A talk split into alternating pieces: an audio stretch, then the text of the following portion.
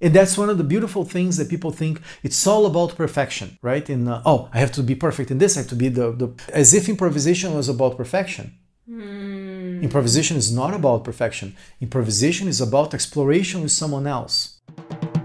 Whether you're a professional dancer or just started falling in love with belly dance, welcome to the Belly Dance Live podcast. Here, we are diving deep into all facets of belly dance world that cannot be found in a workshop or an audience seat. Every week, you will find new, honest, thought-provoking, inspiring, and educational conversation with top leading professionals of our industry. I'm your host, Yana Komarnitska, and I am honored that you are part of our dance tribe. This episode is brought to you by the Yana Dance Club, online platform where you can get access to all my teaching materials at once. Hundreds of technique drills, multiple choreographies, themed intensives, full-length courses, everything you can think about, whether 20 minutes or few hours for practice, you will find a program that will fit not only your schedule but your mood as well. First seven days are free, so check it out at yanadanceclub.com, link in the show notes. Hello, dear dancers. Welcome to the Belly Dance Live podcast. How are you doing? How is everything going? I can believe that it's already last month of this year and uh, so many things going on and uh, so many hopes already for the next year so many dreams goals.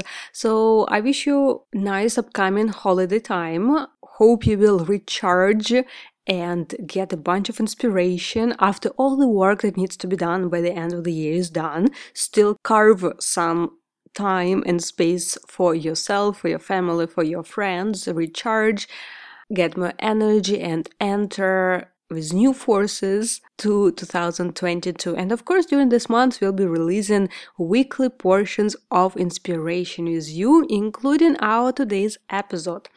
Get ready to dive deep into dance and specifically dance improvisation.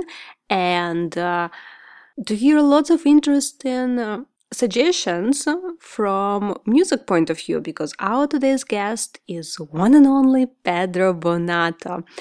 For those of you who might have missed uh, the very first episode that we did with Pedro, go back to episode number 112. We talked a lot about all aspects of his work, including drumming, but also including photography and his collaboration with uh, dancers on different photography projects. Uh, but today in our conversation, we definitely focused more on drumming. Pedro Bonato is an internationally acclaimed photographer and drummer, as I mentioned, born in Brazil and uh, based mostly in Canada, although currently traveling together with me all over the places. Pedro works in fine art and fashion photography with works published in El Arabia, Fashion Canada, and a number of magazines and books.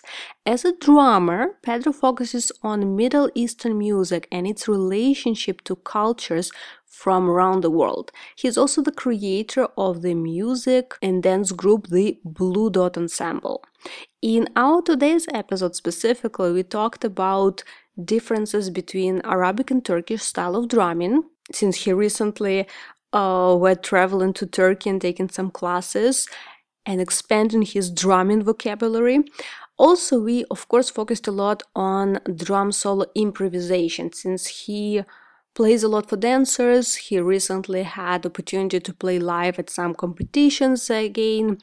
Also, we are teaching together drum solo improvisation intensive at the Yana Dance Club online. So, of course, we couldn't skip this topic, and we talked a lot about why the drum solo improvisation is so scary for so many dancers and how to approach it in a way that brings joy but also brings uh, benefits to your dance. Also, we discuss the differences between regular performance set and doing drum solo in uh, some event or restaurant or on stage, but as a single performance compared to performing at a dance competition to a drum solo improvisation.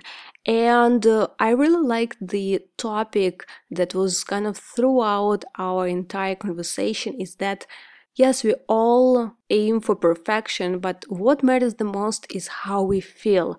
Are we happy with what we are doing? Do we experience joy in our dancing? And that's way more interesting even to observe for audience members.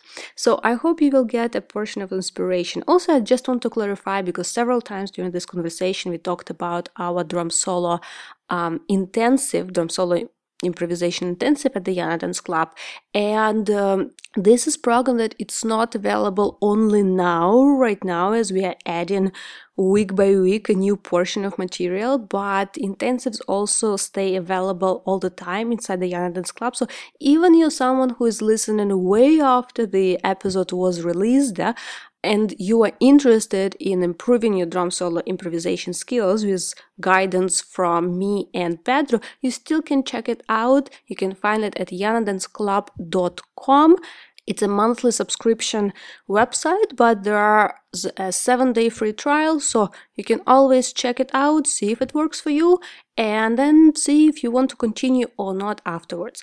But right now, let's continue with our conversation with Pedro.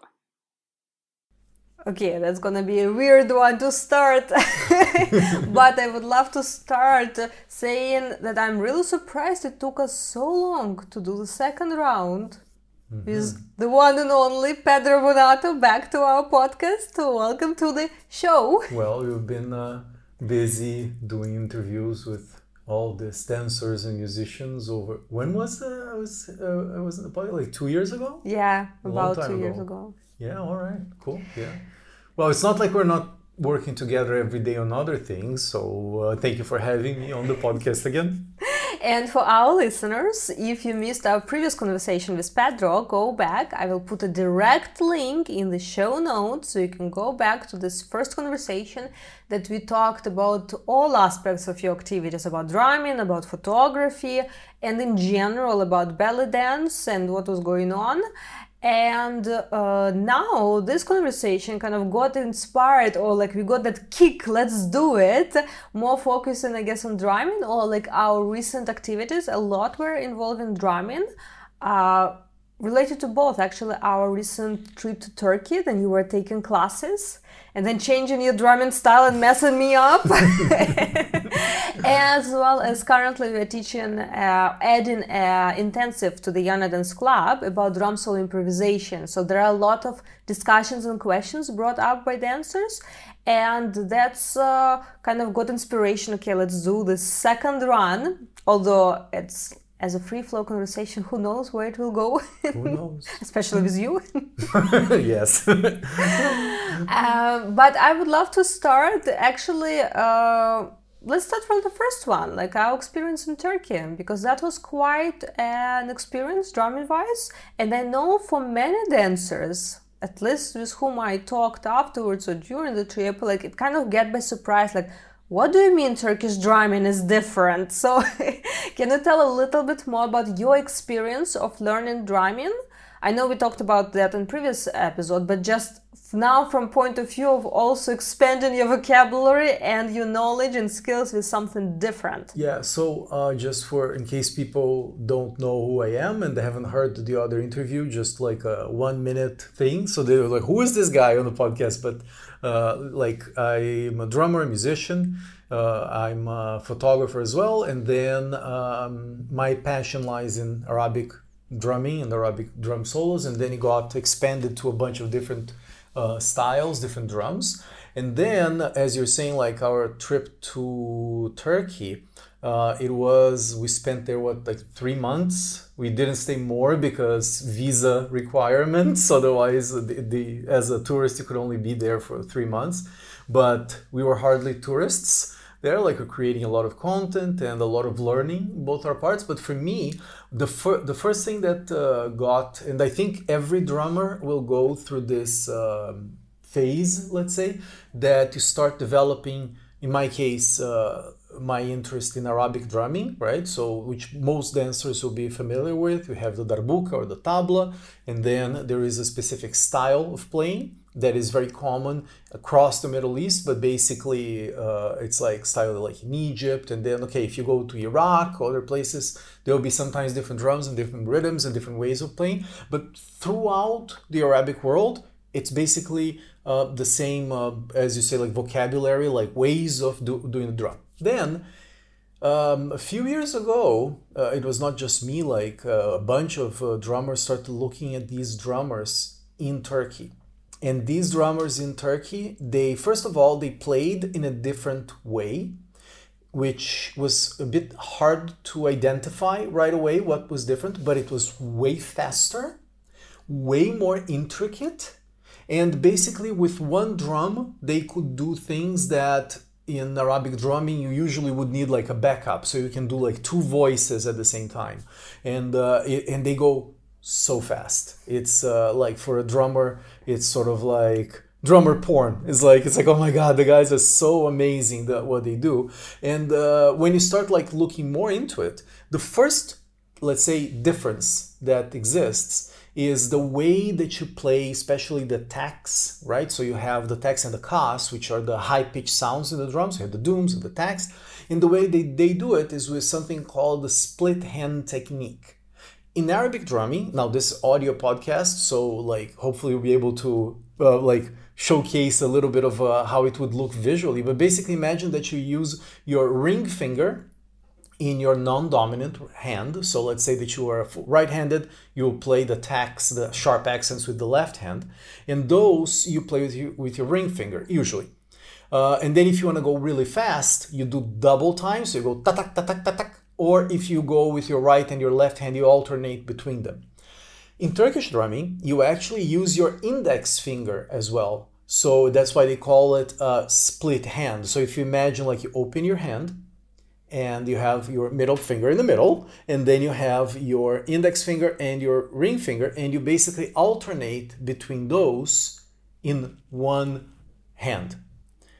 So it's like usage of two fingers on the same hand, but not at once. It's like one, then another. Yes. But I guess it's less distance to go from one hand to another. yeah. So uh, when you and you do that both in the right hand and on the left hand, the advantage of doing something like that is that you are able to have like shorter distances. And when especially when you alternate between the same technique in the right and the left hand you get instead of going like you go and the other interesting thing that I observed when I was looking at uh, uh, the Turkish drummers is that they are able to uh, modulate, make different sounds without like we probably saw that when you when you were like in Arabic drumming, you will hold the skin with the um, with your right hand, for example, and then you do tak tak tak tak tak tak tak, and that's basically by you like changing the pitch, like like basically modulating, changing the sound of the drum, but you're using two hands. The way that they do it is with one hand. Of course, they also do the let's say the Arabic technique, but they um, they have these other possibilities that open up, right? And I was so um, interested in it, and I tried like I saw a few tutorials online, and I tried to do it, but I couldn't really figure it out. Uh, and then um, when we went to Turkey, I was able to take classes with uh, two masters there. And it's one of those things that you get frustrated because they're like kids on the street. They can do like this crazy stuff like that they're playing. And so it's like, it's very challenging, but it's at the same time very interesting. So for me, uh, it was okay, I will not abandon my knowledge and love for Arabic uh, drumming, but I wanted to have that toolkit, that experience to see how it was to create sound with that. The other thing that is interesting to mention about Turkish drumming is that in Arabic drumming, uh, especially like in modern times, people use a lot of the uh, synthetic darbukas, meaning they're made of um, aluminum and they have the synthetic nylon like plastic skin right? Which have which most dancers will be familiar with. And the, the cool thing about those is that they do not lose tuning they have always a very consistent and nice sound they're very loud so um, they are very popular today. But the darbuka when you think about the darbuka as an instrument um, it's actually a 4000 maybe more year old instrument right? This design of having the head and then it gets like almost like this waist and then it opens uh, mm-hmm. like as if it's like the hips on the bottom, let's say. uh, it's like this cup style. This design of drumming, which actually is the physics of it, is what makes it have like the deep doom sounds and the very sharp tack sounds, is because of the the structure of the drum.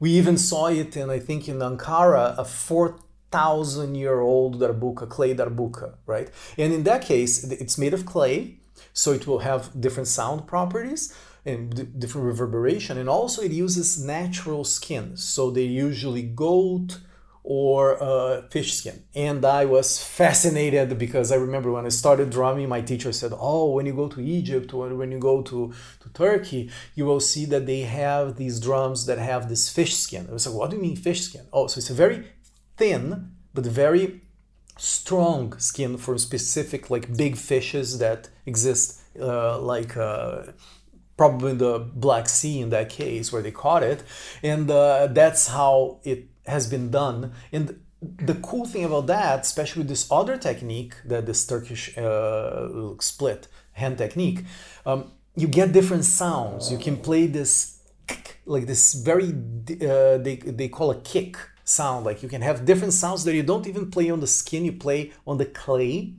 So uh, it gives all this richness and this reverberation of sound. And I was very interested in uh, in that because sometimes you have to play just yourself without backup drumming. And it was like okay let me learn this. Like i, I felt compelled to learn it. And the, the, funny thing is that you feel like a beginner again. Even like you have 10 years of experience in arabic drumming you suddenly it's like okay you know the rhythm so at least you have that musicality in you. You don't have to learn that part. But the choices of which fingers to go where they are uh, way different. And even attack if you play like different uh, i guess it's called knuckles like different parts of your finger depending on where you hit on the skin they will have different sounds mm-hmm. and they really play with it.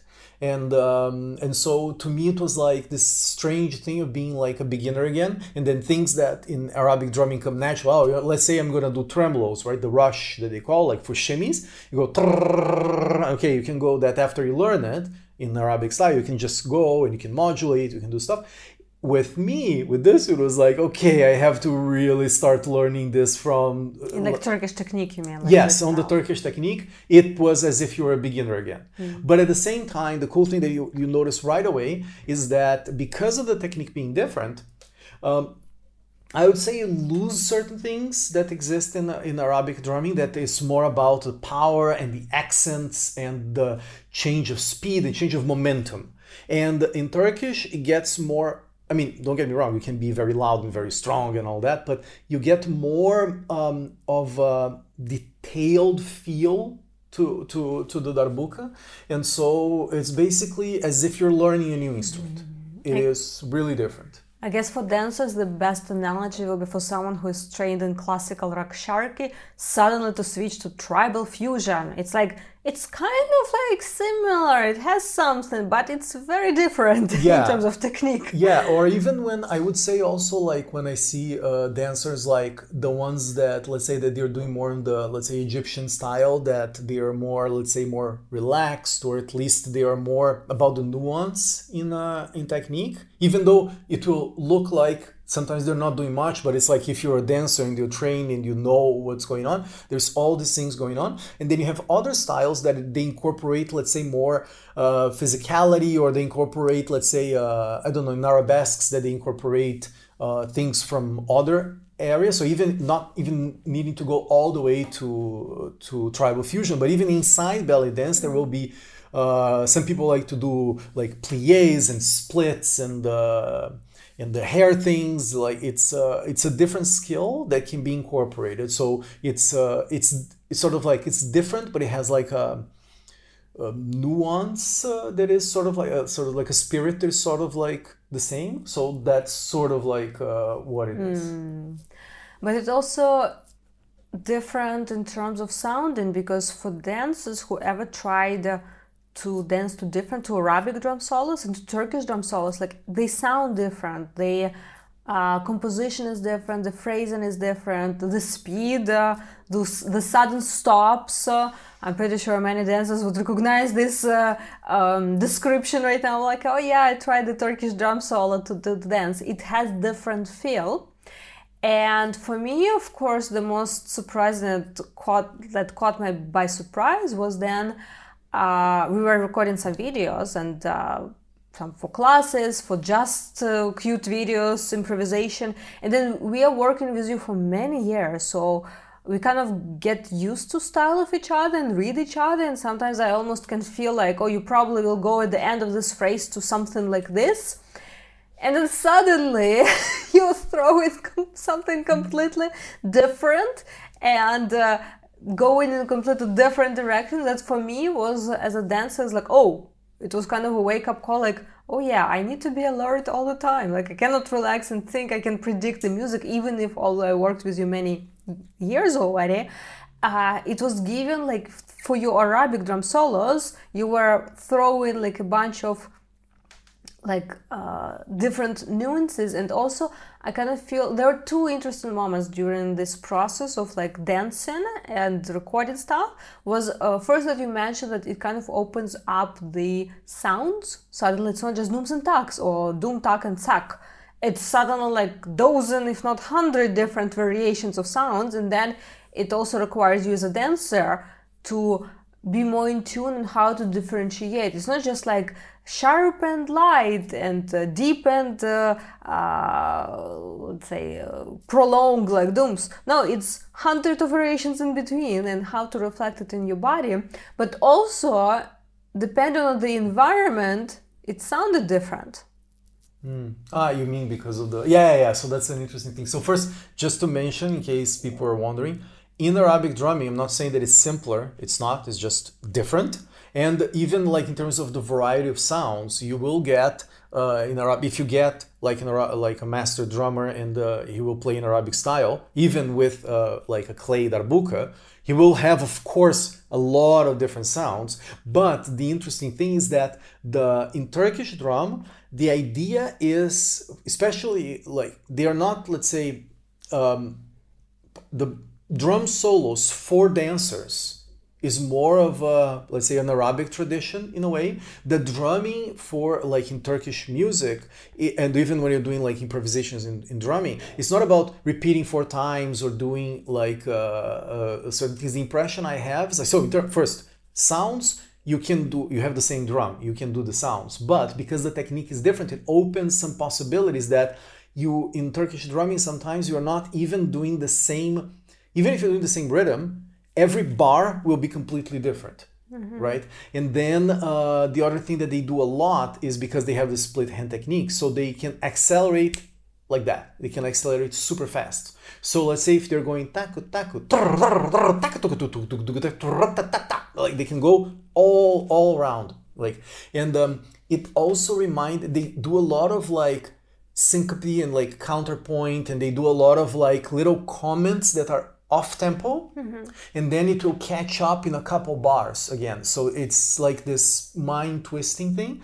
And one thing that i noticed also in terms of influence that people should know is that on the Tur- on turkish drumming a lot of the inspiration they get also is from um, indian tabla and from indian drumming right? So it's very difficult to know historically where what started where because you have in like Mesopotamia and Anatol- old Anatolia and in Egypt you have like the clay darbuka as we know it there but you also have like really ancient ones also in india equivalents. And a lot of the music like even the rababa and other like string instruments in principle they're either um, discovered and uh, let's say invented at the same time in different places because of the physics of wood let's say and um, or they were brought. So like of course since then culture traveled. So, but that's one thing that even today in Turkey, you can see this influence from different styles. And also, the other thing that is interesting about the drumming that I, I haven't thought about it too in uh, in Anatolia specifically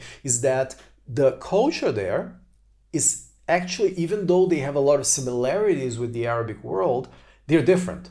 They will have like kurdish music influence they'll have persian music influence they'll have all sort and even when you go even to uh, to to romani beats they have a lot of stuff in nines or nine eights or in sevens they have in sixes they have stuff that is not very common in the Arabic world that it stays usually like in twos, fours, eights. Like sometimes they'll go in nines, sometimes they'll go in sixteens. If you have classical music, then it's all over the place. But um, so he has this, let's say, this accent that exists there. And so that's one. And then the other thing that is important to notice, and then I was, as you say about the sound, is that because why today people use mostly the um, the um, artificial the uh, they're not they are both artificial because they're all both man-made but the the mades of aluminum and uh, and plastic like the, the let's say modern darbukas uh, because they're very they, as i said you don't need to worry about tuning much like you'll tune once a year or two depending on how much you play or even longer uh, and uh, they keep the sound. The clay drum it's a living thing it's like if it's too dry outside it sound one way. If it's sunny it will sound another way. If it is very moist or if it is like uh, like very humid it, it, will sound completely different. So you actually have to heat it up like they would put like candles so they have like lamps. But if you're in the middle of the field as we had in cappadocia like at 5 a.m you hear the okay i can i only have dooms. I don't have taks like it goes this pop pop pop sound right? So yeah it sounds so different. It's like um it's like it's, it's like your body you know like it um, it changes with uh, from day to day. One day you're more sore one day you're like you're more enthusiastic. So it's like as if the the drum has a mind a mind of its own. The funniest thing I, w- I think was then we were uh, going in the morning to record one class and then it started raining. So i was like okay we cannot record anything. But then we were thinking possible to turn back and then we saw one of the caves that cappadocia is known for like those uh, very cute uh, cool caves and it was empty and uh, uh, like available and very cute to record and we were so happy and then you start playing and i remember how it was a combination of sadness, frustration, and anger. That the drum was like this boom, boom, boom, boom, yeah. and it's just interesting that um, as dancers we don't even think about that because when you describe like oh this clay drum it has so much possibilities uh, and certain like advantages in terms of richness of sound over plastic drums. So of course, bring it to belly dance shows, competitions, and then it's like, um, that's not exactly the case, uh, and it's not the most convenient because right now, basically, whenever you take this drum, you need to travel also with additional lamp, which is also another one. Probably dancers who see drummers um, with lamps inside their drums, uh, thinking that oh, it's just a fancy uh, thing, cute, and maybe if it's a plastic one maybe it is for the sake, but if it's someone playing with natural like clay and natural skin drum, they're actually doing it for purpose. yeah, yeah. If it's uh, if you see a drummer with a clay drum and uh, with natural skin, and then uh, he puts um, uh, he or she puts a lamp inside, then you to see how it's glowing and stuff, and that's actually to keep the the skin of the drum warm so that it stretches. So the more so basically the, the the warmer it gets the more stretched it will be. Basically takes the like the moisture out of the the air inside and all that. And uh, if you're playing like with the sun like uh, if you have the, the sun on top of you if it's very hot that day or if it's very dry it will you don't need the um, the the lamp inside. And then of course like uh, there is like this let's say Arabic show kind of a thing that people started putting these lamps that sometimes they even change uh, colors if you play a doom or play attack this of course just a gimmick like to give like some visual um, like uh, excitement to to the show. But yeah if if you're playing a clay drum also even in, in performances like in uh, concert performances i uh, i noticed like i had the chance to play at one of the places in the Topkapi Palace, like in the complex there. And then, yeah, you have to bring your drum, you have to put the, the, the lamp there. And the, some drummers even have two drums, right? One that they live, that they change between songs. So sometimes they would have like a padded, um, like a, sort of like a heater, yeah. And then you just put your drum on top of it so that it warms up, and so you will like switch the drum. So that's one way to to to keep the the sound like consistent and nice like in a modern setting. But as you said like uh, even today like if i go to like a competition like right now we're recording this uh, in ukraine but so there's so many competitions all the time. Yeah i would rather play i mean i would rather play the clay drum but um, for the convenience of it and sometimes even the power that you need like to have that like uh, lively thing then you go to the to the other the darbuka right? So like the the the metal one.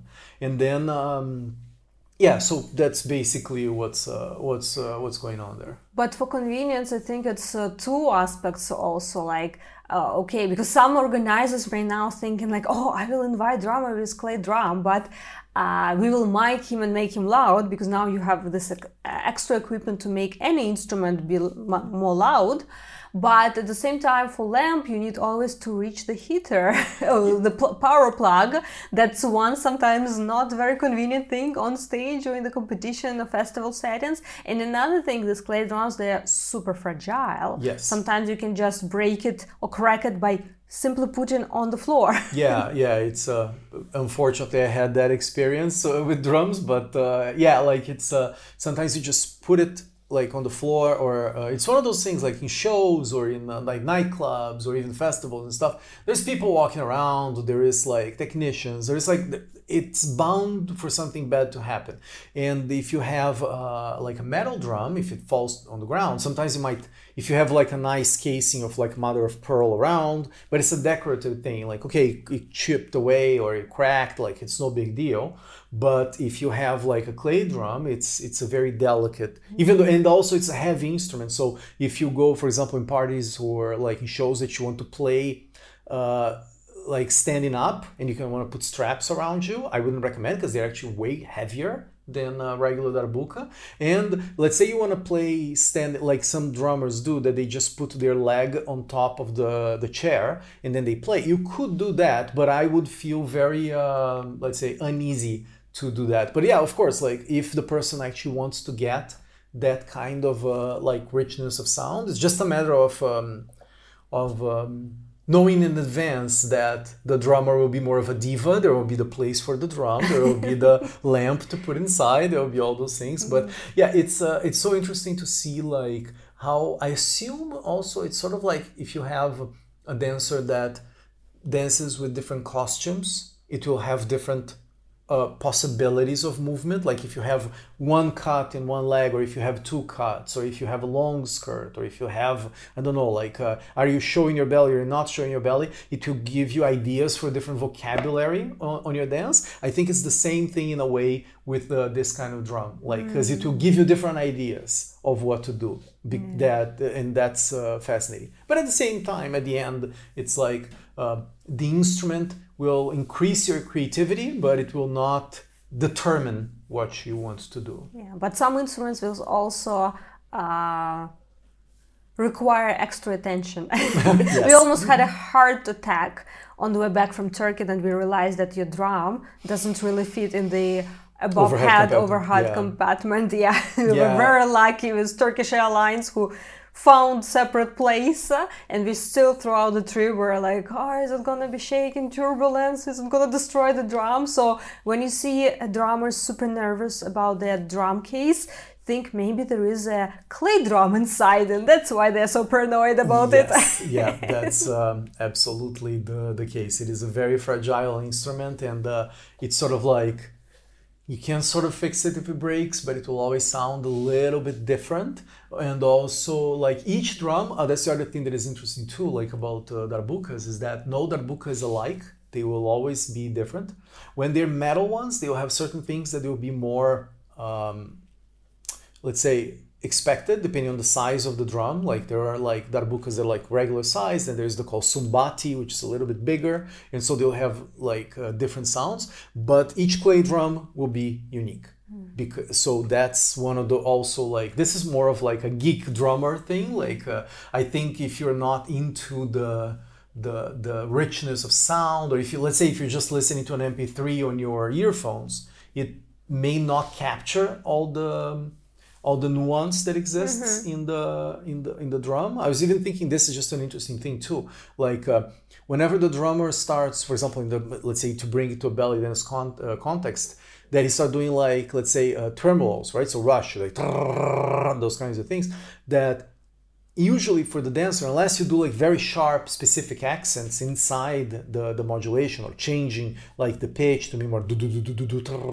those kinds of things, it uh, it sounds like okay all i can do here is sort of like it limits my vocabulary as a dancer. That's sort of like okay he's doing shimmies he's doing tremolos it's time to shimmy that kind of uh, stuff. And with the with these clay drums especially with the, the turkish technique you will have basically every time you hit the drum you can have a different accent so you can have different things but sometimes it doesn't really translate if you're not listening live or if you don't have a very nice sound system. Mm. it will basically uh, pasteurize and make everything sounds like attack. Mm-hmm. So in a way, like if you have a like a like a, a bad um, like sound system, what's the point on getting this like beautifully sounding uh, drum if you're not going to be able to get all the the nuances? Well, to listen it in person to dance to it in person. And speaking of belly dance, and about two recent and current experiences, because uh, I already mentioned that currently, like, we are adding this new program about drum solo improvisation that we shot in Cappadocia. We already talked a little bit about it.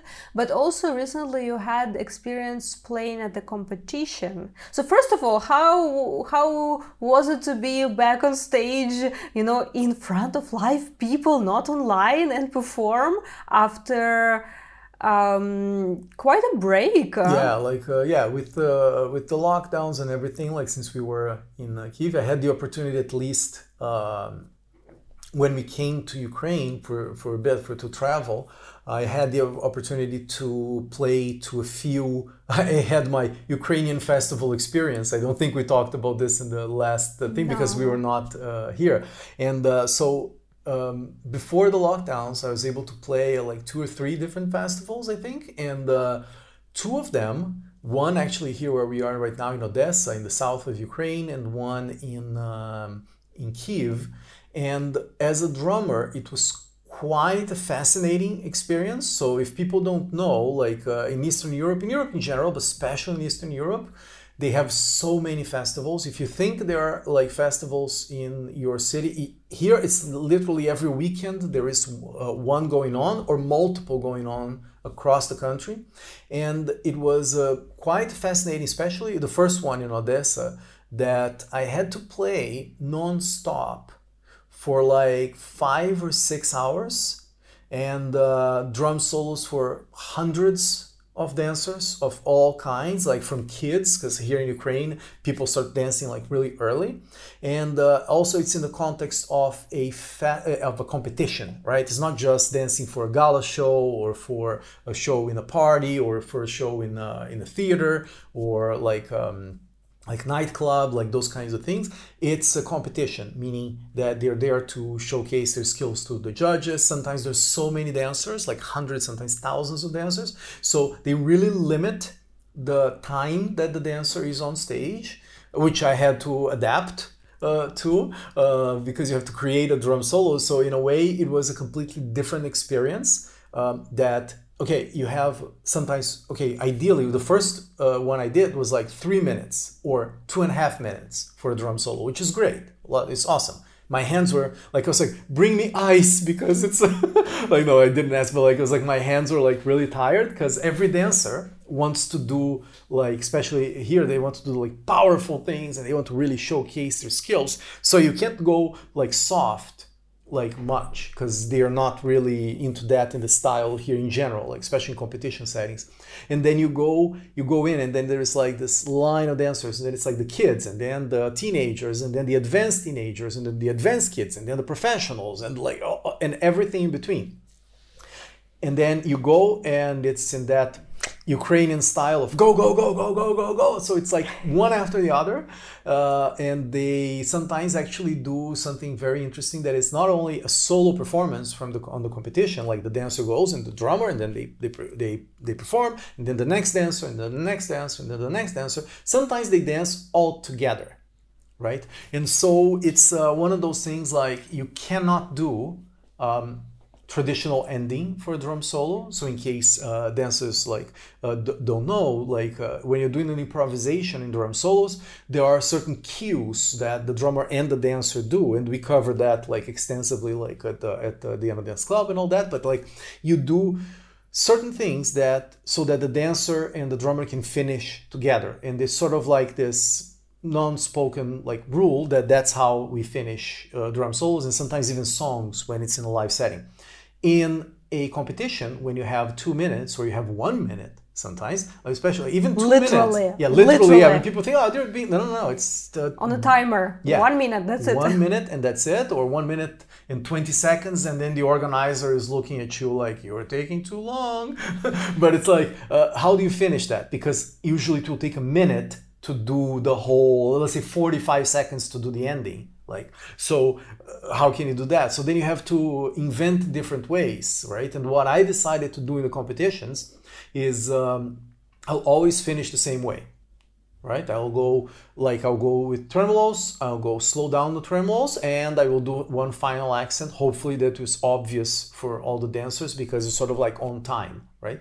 And so that was the first experience and then but the cool thing about doing the, the, the competitions was that you can see all kinds of dancers dancing in the same day. So it's not like i remember this person like so even this thing that you were talking about like uh, of uh, expecting certain things like since i play for you and you play for me and my job is to make you look good on stage i will do certain things. And also it is about the learning a new style, but also about this uh, comfort zone that you know those phrases you can go to always, or the style that you can go to, and certain things that you don't even realize that you're doing unless you're analyzing or creating like new drum solos.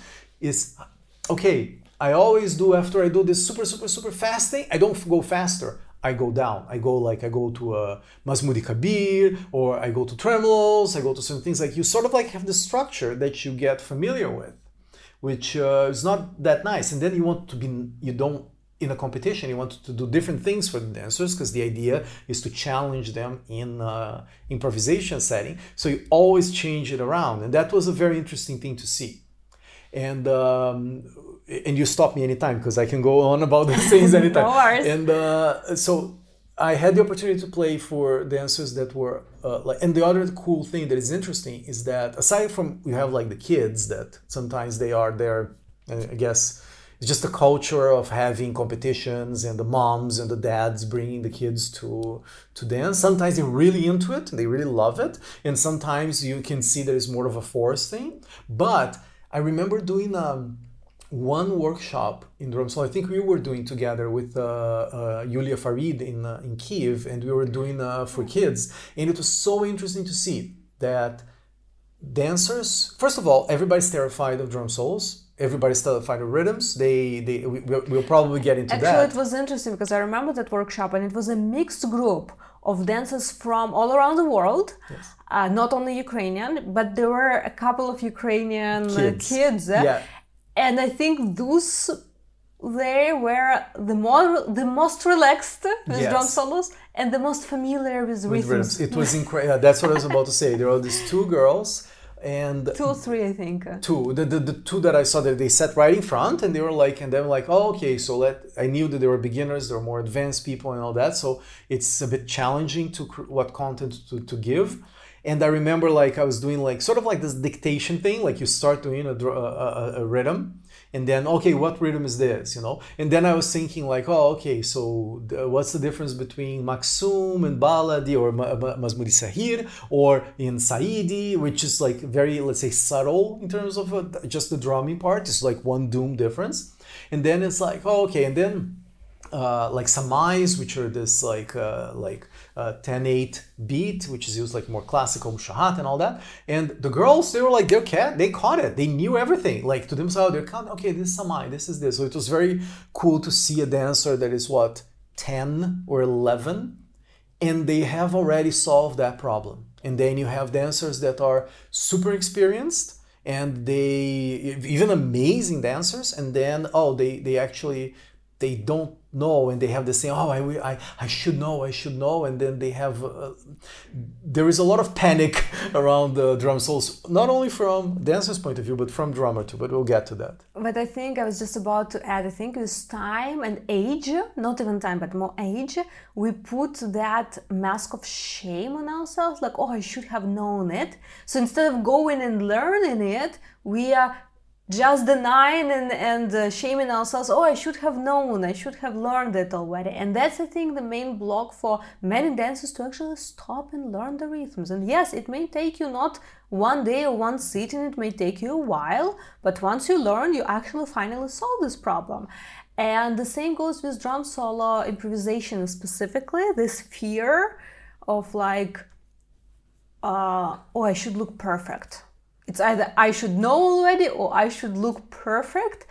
And uh, uh, I think, in my opinion, that's a main block of dancers preventing to um, do drum solo improvisations, to try to develop those skills in drum solo improvisations, and uh, even trying to approach it. I don't know, from your opinion, what do you think is the main block or main I don't know mistake maybe what prevents dancers from approaching drum solos in a nice positive way and in uh, allows them to perform drum solo improvisations nicely. Yeah, so that's that's a big subject. I think I think we'll get into it like uh, in depth, I guess, in this conversation because as as you said, like we had like this moment that I was playing for these festivals here, and then we had the lockdowns, and then now I was able to play for a few this uh, this year, and fresh from one from uh, last weekend, I think.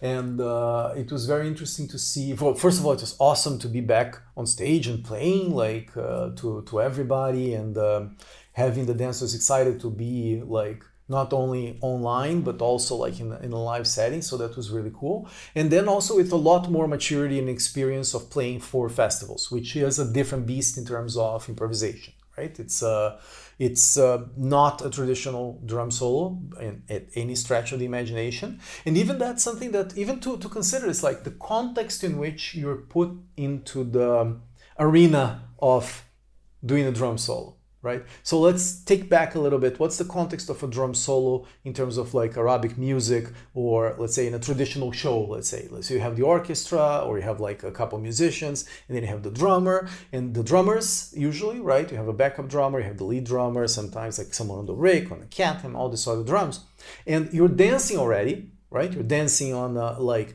to an intro song, maybe you did a en scène, then you go to a lyrical song, then you go into like some folkloric stuff, and then when the party gets really like started or something, then you go into like a drum solo. It could be in different moments, of course. A drum solo. Uh, go ahead. I actually there are discussions also about that. How traditional is the idea of drum solos in in general? Not really saying yes or no to anything but just to expand it and like to give different perspectives because there are some discussions like for instance in egypt right in arabic culture uh, it's relatively relatively new to have a separate drum solo as a part of the show because for dancer who is hiring the whole orchestra for her show it's like the uh, thoughts like, why would I stop everyone and let everyone rest and only make two guys or three guys who on the drum play for me? Uh, they typically tend, at least before, to go more for different styles of songs, of course, changing like Megan said, and maybe there will be little section of the song just drums, but mostly it was just accents although now what we see in egypt that's not really exactly the case and many dances do include as a like separate full jazz drum solo into the show but it's also discussions like which exact place drum solo improvisation or drum solo because sometimes it's also choreographed what you see in egypt as a shows.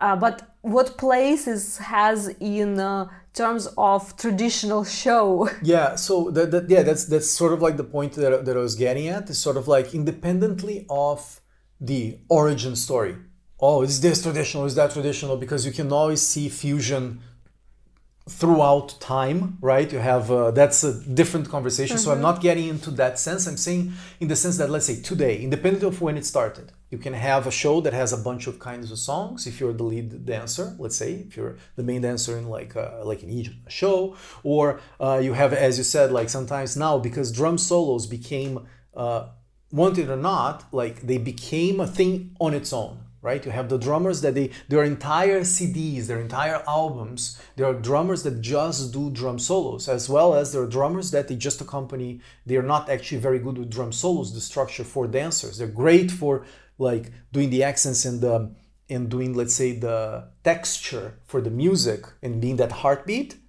and the changing heartbeat and changing emotions, which is what I love about uh, about drumming in music. Arabic drumming specifically. But at the same time, there is the idea that, okay, there is a section either in a show or a separate thing itself, which is a drum solo, right? And then now you have even this other uh, phenomenon that is uh, do drum solo for uh, two, three minutes, to do drum solo for one minute, or even a song for a minute, right? And so the dancer has to um, in a competition setting, right? So, which is different than uh, the idea of competition is to showcase, you're trying to win something, showcasing your skills to, um, um, uh, to the judges. It's like uh, the difference, like on, a, let's say, re- a regular show, uh, either with your orchestra or in your own city, local city, at, at some restaurant gig or wedding gig, like the task of dancer is to interact and entertain guests in competition it's to prove that you're better than other dancers to win something. Yeah. So it's a very different even connection not only with music but with audience who is viewing you. Yeah so th- that's exactly it. So like the way that i like to think of it and i've been thinking about this a lot because we created this uh, drum solo improvisation uh, intensive in, in cappadocia. So we were like okay what are the the first thing we thought about? And as we taught this throughout time i was thinking hmm okay, there are certain moments, there are certain things if you're going to, let's say, create an anatomy of a drum solo, like let's say a modern drum solo, right? So it will have, it will not just be, let's say, an arba. Sometimes you have like a song that will go and then it will break for drums, right? It's sometimes in between songs or it will break for drums uh, at a certain section, just like just like you have a taksim in a song, you'll have a drum um, solo part right? And then the dancer also dances that, and then you go back to the music, which is a different context of having a full different like composition that is only based on drums, right? So again, independent of where it comes from or what it's traditional or not, the reality of those things exist, and then that's one of those things that dancers today will encounter in their lives right? And uh, and so to me the, the the funny thing that i thought as i was like going through okay playing for these hundreds literally hundreds of dancers like uh, here and and abroad and to you and to other like great dancers i noticed um, one thing that is like the context in which you're going to per, to to perform will um, matter a lot and how much practice you have of playing it in a way if i was going to do like let's say a dating comparison because I, it's not that uh, it is a romantic thing it's not but in when you have like the drummer and the dancers there is that connection that conversation artistically speaking between someone creating rhythmic phrases and uh, not melodies but like yeah, phrases and um, and what the dancer is interpreting and because of the interpretation of the dancer how you're going to change your improvisation which not all drummers do but the idea is to have a conversation about it right? Even i think one of your interviewees was talking about that drummers like that okay i hired that drummer so he will basically learn to follow me and see what i want to do like musically or like uh, in uh, musically dancing in a dancerly way let's say. The drummer will follow the, the dancer in certain things They try to catch and see what she wants and over time you can like practice and know. The thing that i thought the first thing i thought when i was looking at these uh, competitions that were like one minute long. It's like speed dating. It's like okay I'm going to play for you. We're going to tell me everything about you in one minute. Go. And then let's go and get married right away. yeah, like it's like so that the girl, the, the person can decide if they want to to to to to to continue the conversation in a coffee shop in a in a musical sense. Let's say that's how I thought I hope this doesn't sound bad, but the idea is like um, you have this, let's say, speed dating. So you don't know the person, right? I don't know this dancer just came in. I may know her or him before, so then I know what to expect. But what if I don't? Or even when we had like the first time that I performed, I was a, as a backup drummer, so it was way easier to observe this.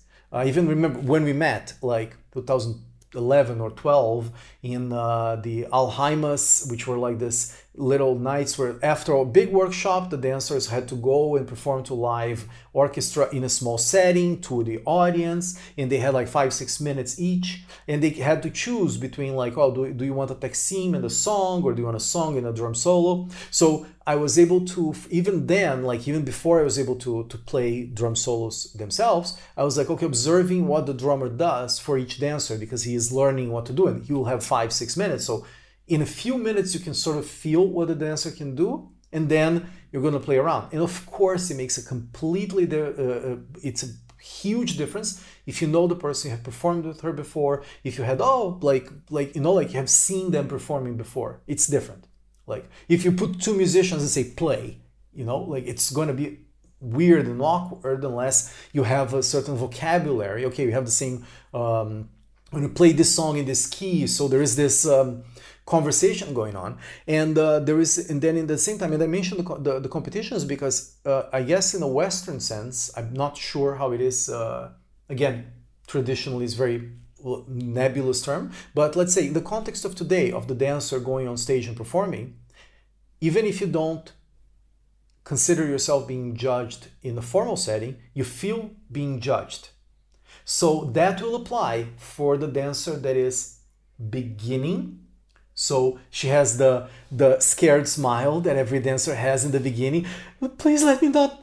If people could see me, I'm like waving my arms, doing my impression of dancers. But it's like, oh, I'm I'm I'm so so so uh, nervous. But the, the, the teacher told me to smile, so they have the like the smile, and then they're dancing, and then you have other dancers. Then even when they're like beginners, that they have that confidence and they're enjoying and they even play with that fear in the beginning so they can do all the way to like more advanced dancers and then the dancers that really love drum solos. And that's one thing that I thought was very interesting seeing some dancers here in Ukraine that they're not professionals, but they win all the competitions in drum solo category.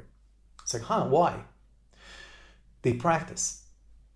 They get a bunch of drum solos and they choreograph it and they know what to expect sort of they have its known territory they know that if the drummer usually goes to like tremolos and he starts going on like a crescendo he's not going to suddenly stop the music. He's probably going to go into saidi or heavy saidi or he's going to go into ayub. He's going to do something. So it's like it's not that um, fearful anymore. And then the last thing I was going to mention about like what like why there is this uh, thing uh, of like fear in, in dancers' eyes, even the dancers that are more established, let's say, and I'm, I'm not gonna name names, but it's like dancers that are like world known and they, are like their thing is I don't know, like whatever kinds of dan- like specific styles inside belly dance, or they're known for a specific way of dancing, but then drum solos are not uh, their forte and they have this thing that you were talking about oh, i should know this i should know this i should have already known this because in other areas they're already at a certain level that they feel like it would be oh my god how can i admit be vulnerable and say that i don't know these things? You know am i a fraud? Am i this? So there's all these uh, um, let's say uh, paths and nuances that exist in the fear setting of uh, and they start again just to to come back they start with okay in what context are you, are you performing right? Okay you have four minutes. You're not warmed up. It's not the middle of your set. You don't dance every night. It would be different than i do this every day. Right? So that's uh, having seen this in dancers uh, like all over you can see that there is this fear right that is has different forms and different shapes right? And then i was thinking about again interrupt me anytime you mm-hmm. want but like the, the the idea that i had when i was trying to go into my like pedro mind of going into okay let's go a little bit more in depth into why this happens mm-hmm. and trying to compare this with okay how does that happen in a drummer's journey too because if people there is this thing that people like everybody's judging me the drummer is judging me he's the master he's the one that knows everything i have to catch every single thing that he does and if i don't it's because it's my failure there is this uh, this uh, strange pleasing thing that dancers sometimes think that they have to do right and uh, the same thing like as a little uh, before we come back to dancers, maybe I should talk a little bit about uh, about uh, like from a drummer point of view. Is that first of all, if you're a drummer that's worth your salt, and you care about performing, just like any artist that performs, any artist that um, has to go, if you, if you have to go and do a painting for your uh, for um, for your patron, right, and then you're going to show it to him or her, or you're going to start thinking about it. Those doubts oh, can I do this? Oh, but the idea of improvisation, that's what I got. Like, that's the, let's say, the aha, even though it's to me is afterwards it was kind of obvious. It's yes, the fear comes from the fear of the unknown. I do not know what's going to happen. And all the mistakes I made throughout my artistic life will be bare naked on stage. And everybody will judge me and everybody will know because of this performance forever and ever that I am unworthy, that I do not know my drum, drums and taks. Every tak that I got incorrectly, every rhythm that I misunderstood because I didn't study, because I decided to watch Netflix or whatever, it will be forever ingrained in that performance. And if you're listening to this and this sounds like you, just know that this sounds like everybody.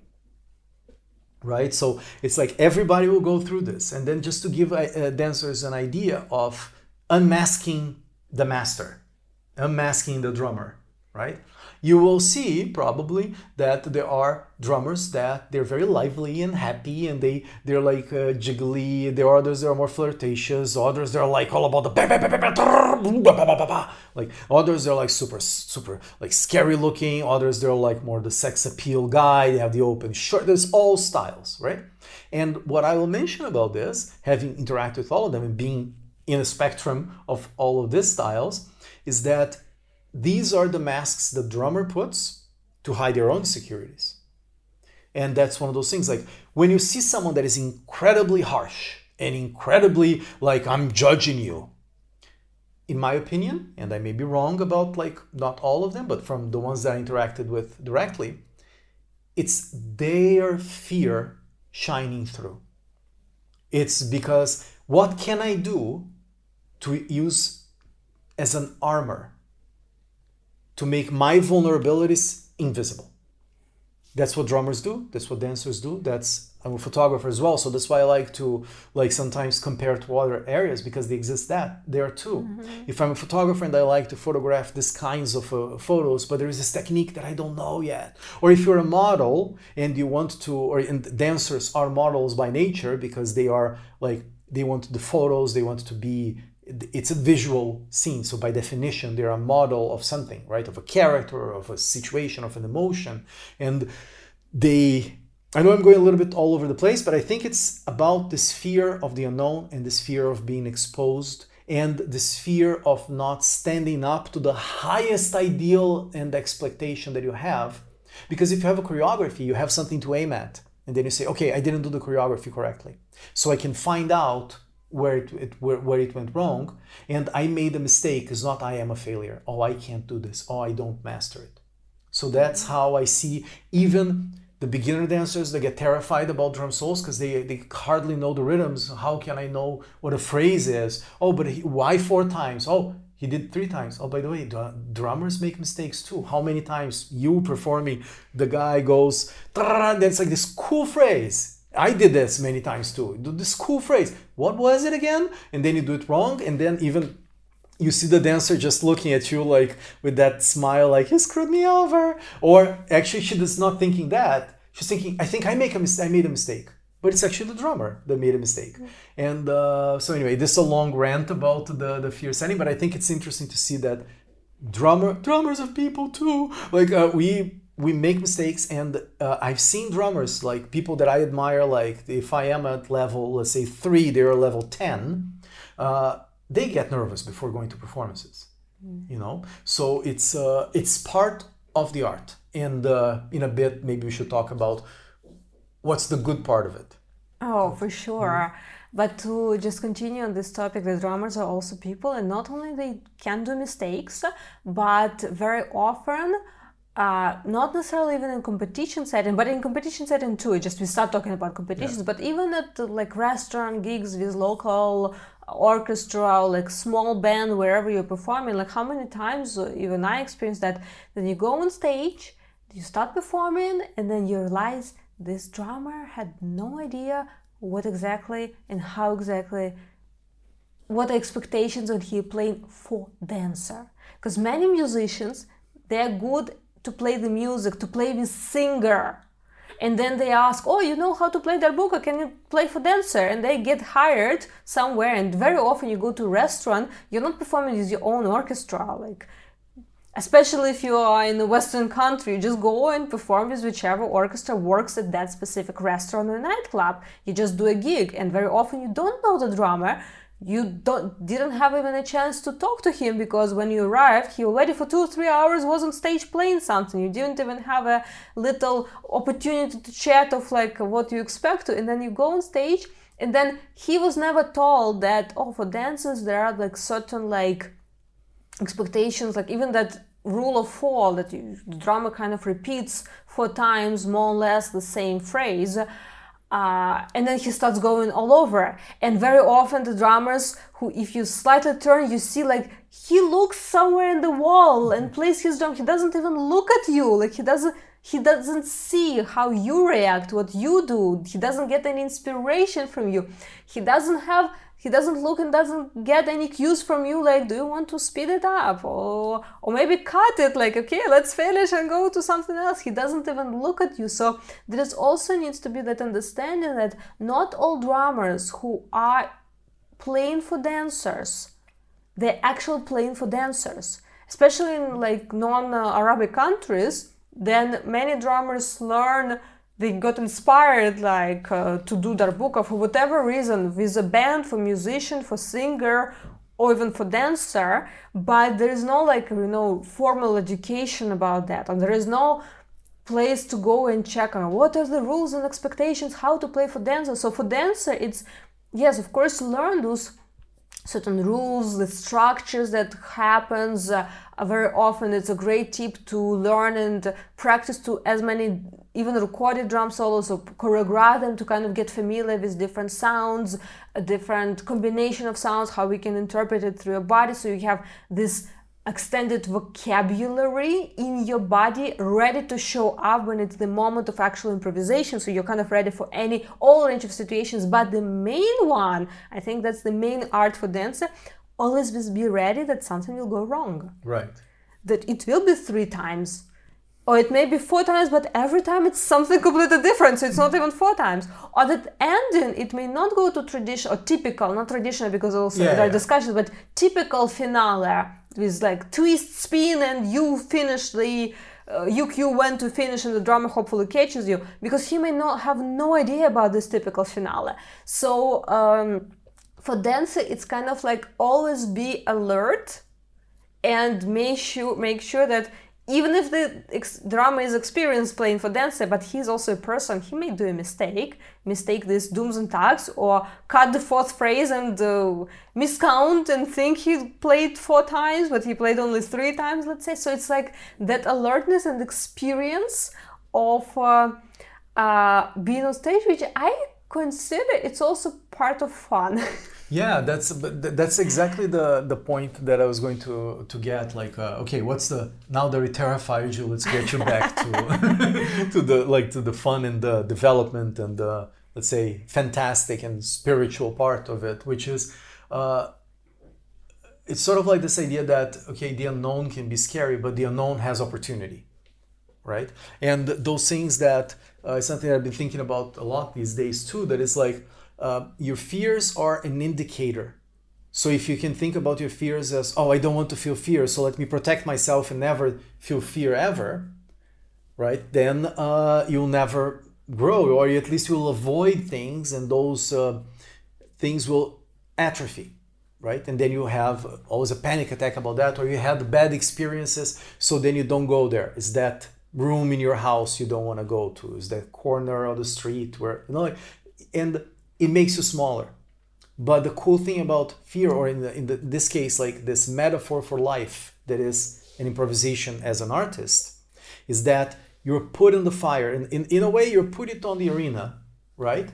And uh, you have to perform and whatever your goal is to uh, or whatever your imagined goal is to be loved or to be um, cheered for for your fantastic technique and physique and whatever or your amazing display of soul which can also be an ego driven uh, thing uh, at the same time it's like that's where you are that's what you have to do. And um, if you have fear fear is an indicator of where your weak spots are and it's not society telling you that, oh, you should know this. No, if you're frightened of it, it's because you know that that's something you should, it's less than your ideal.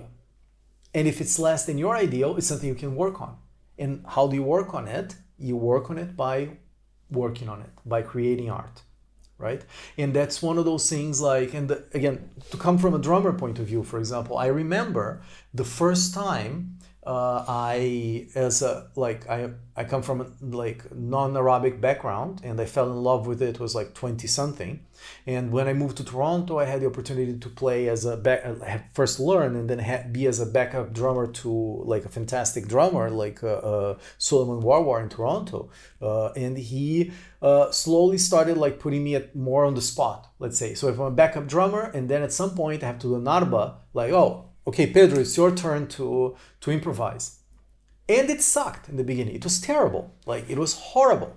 Like and it was like I would go off tempo, I would do all sorts of like bad things. If you call him today, he would say you still suck. But like, uh, but he had this um, challenging, fun thing that is like, okay, let's. Oh, see, you didn't practice correctly. That's why you got screwed over, right? In um, a lot of uh, relationships to even uh, stand-up comedy you know like you see those, those people that go on open mics in the beginning. You're not going to be perfect in the beginning and tell the perfect jokes. When you see like a netflix special with a super cool comedian he or she was working the clubs every week until he goes to a show. Then he analyzes what he's doing and then he has this perfect show which started with an improvisation that became let's say a piece because he is also repeating.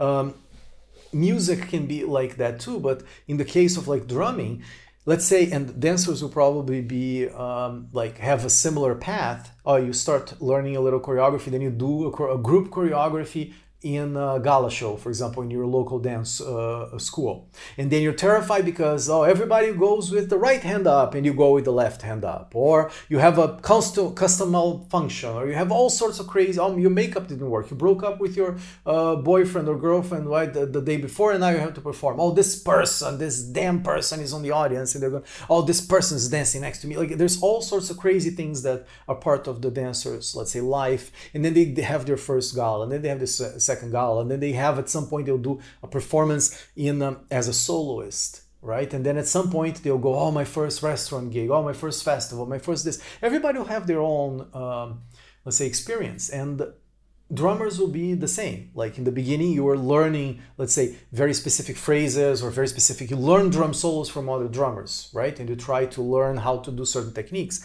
And then at some point you are usually you are in a drum circle kind of environment that you're learning with your students and you have to improvise in that in that setting. And it trust me if you think a drummer is good he was really bad in his first attempts at improvising phrases. He had no idea he had no vocabulary. He was off tempo. He thought he could do something, and then his fingers um, betrayed him. That's one of those things that, as dancers, you have to see, like from a drummer point of view. If I don't play, there is no music. Right? If you don't dance, there is no dance. But the the the the, the music is the invitation to dance. You are not bound to dance if I don't start playing. Right? So there is this and I remember like now I don't get this, but I remember the first times that I was going to perform and I knew the drum solo and of those things, just like with choreographies. At home, you were like the super diva, superstar. Even on the video, you can see that you did great. And then because you're nervous on stage, you make these strange mistakes. Right? And with drummers is the same. I remember like my hands, I could not go with a certain speed. Right? Things like that. And so I think um, like the, what you were saying, drummers are people too. Like uh, we go through this like terrifying situations in the beginning and then you put yourself in the context of practicing until it becomes a second part of you and when you start having those memories of good performances mm-hmm. that you can always call back so there is like oh this one moment i remember like for example for me it was like one time that i was so tired and i was playing at this um, it was like a bonfire kind of like hippie thing me and the friend of mine like uh, in, in canada and everybody was dancing around we had all these drummers and i remember at some point me and this friend of mine we were like so in sync so much in the groove that everybody that was around the bonfire came closer to us and then I was like, okay, but my, I, my hands, they will not play. I, I, I, I can't. I'm done. I'm tired. But then I thought, okay, what if I played sloppy? I have all these drummers, like no one was. Suddenly I had this burst of energy that my my fingers could do what I was telling them to do, right? And I remember that there was this uh, one dancer in front of me, and she was against the fire, so she couldn't see her, but she had this neon like. Um, I don't know. It's like in the party, like rave style uh-huh. kinds of things, like uh, around her belly and around her neck. So all I could see was this hair uh, against the fire and this uh, like wobbly things like green uh, neon like boy style uh, yeah it's sort of like it's like those kids like uh, it's like a, um, a plastic wrap thing imagine that you have like uh-huh. and then it shines mm-hmm. like that's all like like uh, i probably not explaining it correctly but it's like um, um, well, let's say she had a shiny shiny thing. shiny things on her. Yeah. Okay. and then I couldn't see the person, but I could play, and she was oh, she's actually following my my drumming, and then everybody was like So like this is just one example of like many that I can recall getting to um, to that zone, and the only way to get those is to be okay with making mistakes and knowing as i was saying like oh everybody will know that you made a mistake and it was terrible. And also you never know how the subjective experience of the audience is. You never know. I remember when I was going to play for this uh, festivals, even like, okay, 10 years after I was playing, okay, I played for you, I played for a bunch of, I had my own band in Canada, I had played for so many dancers already, like in the, uh, with like basically world class drummers asking me to back up for them means I don't I'm not that bad if they're asking me to come and play. And I remember going to the organizer uh, in uh, in one of the festivals and saying like, "Oh, was this okay? Was this, is this how you wanted?" It's like uh, like how was this? And then she said, "We got you for the third time for a festival. You play nicely. Everybody likes." And then even one thing I learned last week was like uh, and I thought, oh, I did terrible for a festival, for this uh, competitions, because one minute I can't get into the groove, and the dancers are so good, like that sometimes if I'm tired, I can't do as powerful as they they require. And then the organizer saying, no, no, like on that festival, they were signing up as the festival was going because they liked your drumming. Like, why didn't anyone tell me that? Maybe they did, just years. in English. yeah, right, yeah. But, but it was like, so my point is you never know that um, individual experience that people will have by seeing you dance. Right? So that's one of those things like um, to get a little bit more philosophical, but not necessarily on the improv part. We'll go back to it. But the idea of um, I think I think it's uh. Luna, the designer that did this phrase that I, again all arts having the same kind of idea. But she said you never know who is out there waiting and waiting for exactly what you have to give. Right, and I think that uh, phrase even today gives me like goosebumps because, because this idea that we always feel how do we flip this idea of being judged? Okay, maybe some uh, someone will. People will be judging you. And in a way it's like okay we have a standard. We want to increase the art. You want to be better. Like you should be the biggest judge of yourself. See if you want to improve. But not a judge that puts you down. It's a judge that lifts you up. You want a coach. You don't want a judge t- telling you to go to belly dance prison right? It's like, no, no, no, you want a coach. Okay, let's go, yalla, let's go. It's funny, last episode we talked about belly police, now you talk about talking about belly prison. okay. yeah, but it's there is that that thing, of course, and there is there will be the jealousy between uh, dancers. There will be uh, all that drama that exists in human nature that we have to deal with. And as artists, as performers, right? It's uh, this thing of like, okay, it's not how can I see this thing? Even imagine this it's your family going to see something simple. simple. You performing at a gala show, right? Oh, but I'm not professional dancer. Oh, but I'm not this. Oh, but I'm not that. Oh, but I'm too this. I'm too that. I'm too I'm too thin. I'm too fat. I don't have the proper costume. I didn't practice enough. My boss is this. All those things that come to your mind, right? But your family went there to see, and they will see, okay, this amazing dancer, the one that you think you'll never be like that they are seeing you on stage right after that person. You're part of the same tribe.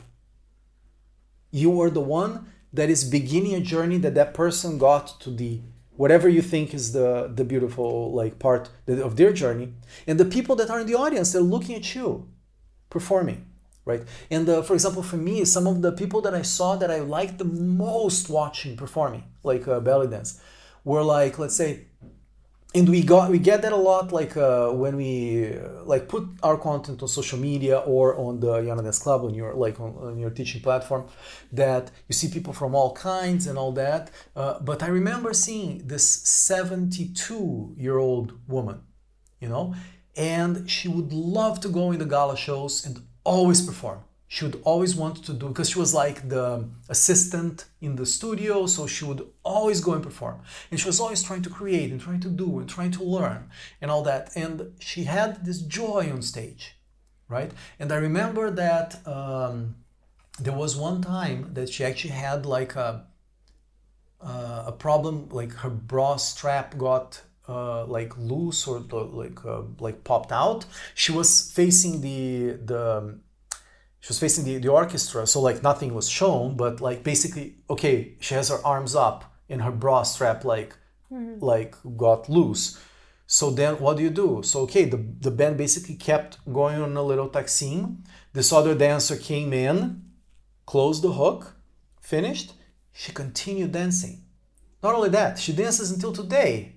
Thank you very much you know? So when you see that imagine the courage and the love for dance that the person you get put on the most vulnerable term. Imagine, okay, compare that to I missed attack, like right, that kind of stuff. No, the person went there and decided to to continue, decided to do. And again, I'm not saying the person that is um, delusional that everything that they do is amazing. Those obnoxious people that never learn and never get better and they think they're the best and blah, blah like. I'm not talking about that. That's ego talking to.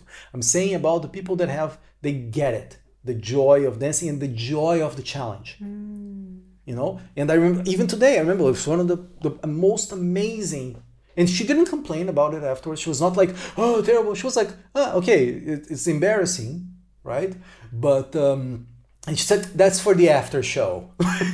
so that's like, the best. Yeah. But it's very important to talk about this for the joy of dance because I remember like these days uh, because of competitions some dancers wanted to take a private class in person and uh, some of the classes both of you and me were coaching.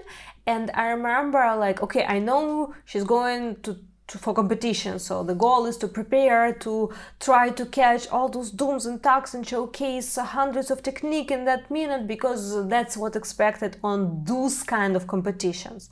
But then at the end of class, because the dance was so like several like uh, times like so tensed that I was given as an assignment. I even did introduction. Okay, now it's an exercise. Dance and just have fun. And I remember that face was like, oh it's like that's the most difficult. Or what are you talking about? It's for dancers sometimes it's so difficult for us to abstract from like oh i need to be perfect i need to catch everything i need to remember about arms legs hips face expression. Like forget about all that and just focus on having fun. It's the most difficult one. Yeah. And the, and, the, and, and again that's also the idea of uh, let's say you're going again, just use the, the analogy of a, like blind date. So you don't know who's coming. Is the cousin of whoever that set you up like uh, to, to go on a date with that person.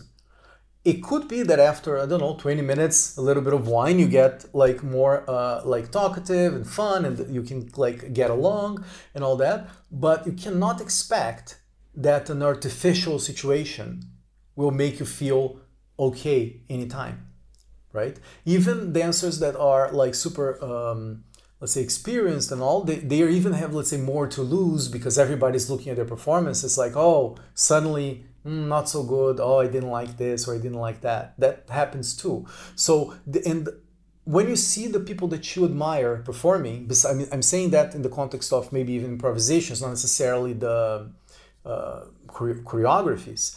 Uh, they are having fun right? Even the, the the imagine this the solos that go let's say viral on social media that you see from live performances is when sometimes the drummer is like laughing or the dancer is laughing they, they are like um, challenging each other and even okay you made a mistake or you made this or like i remember one i can't remember who the the dancer was but uh and it always caught me okay if the dancer goes to the ground she did a split and went to the ground and suddenly the drummer starts a big Saidi.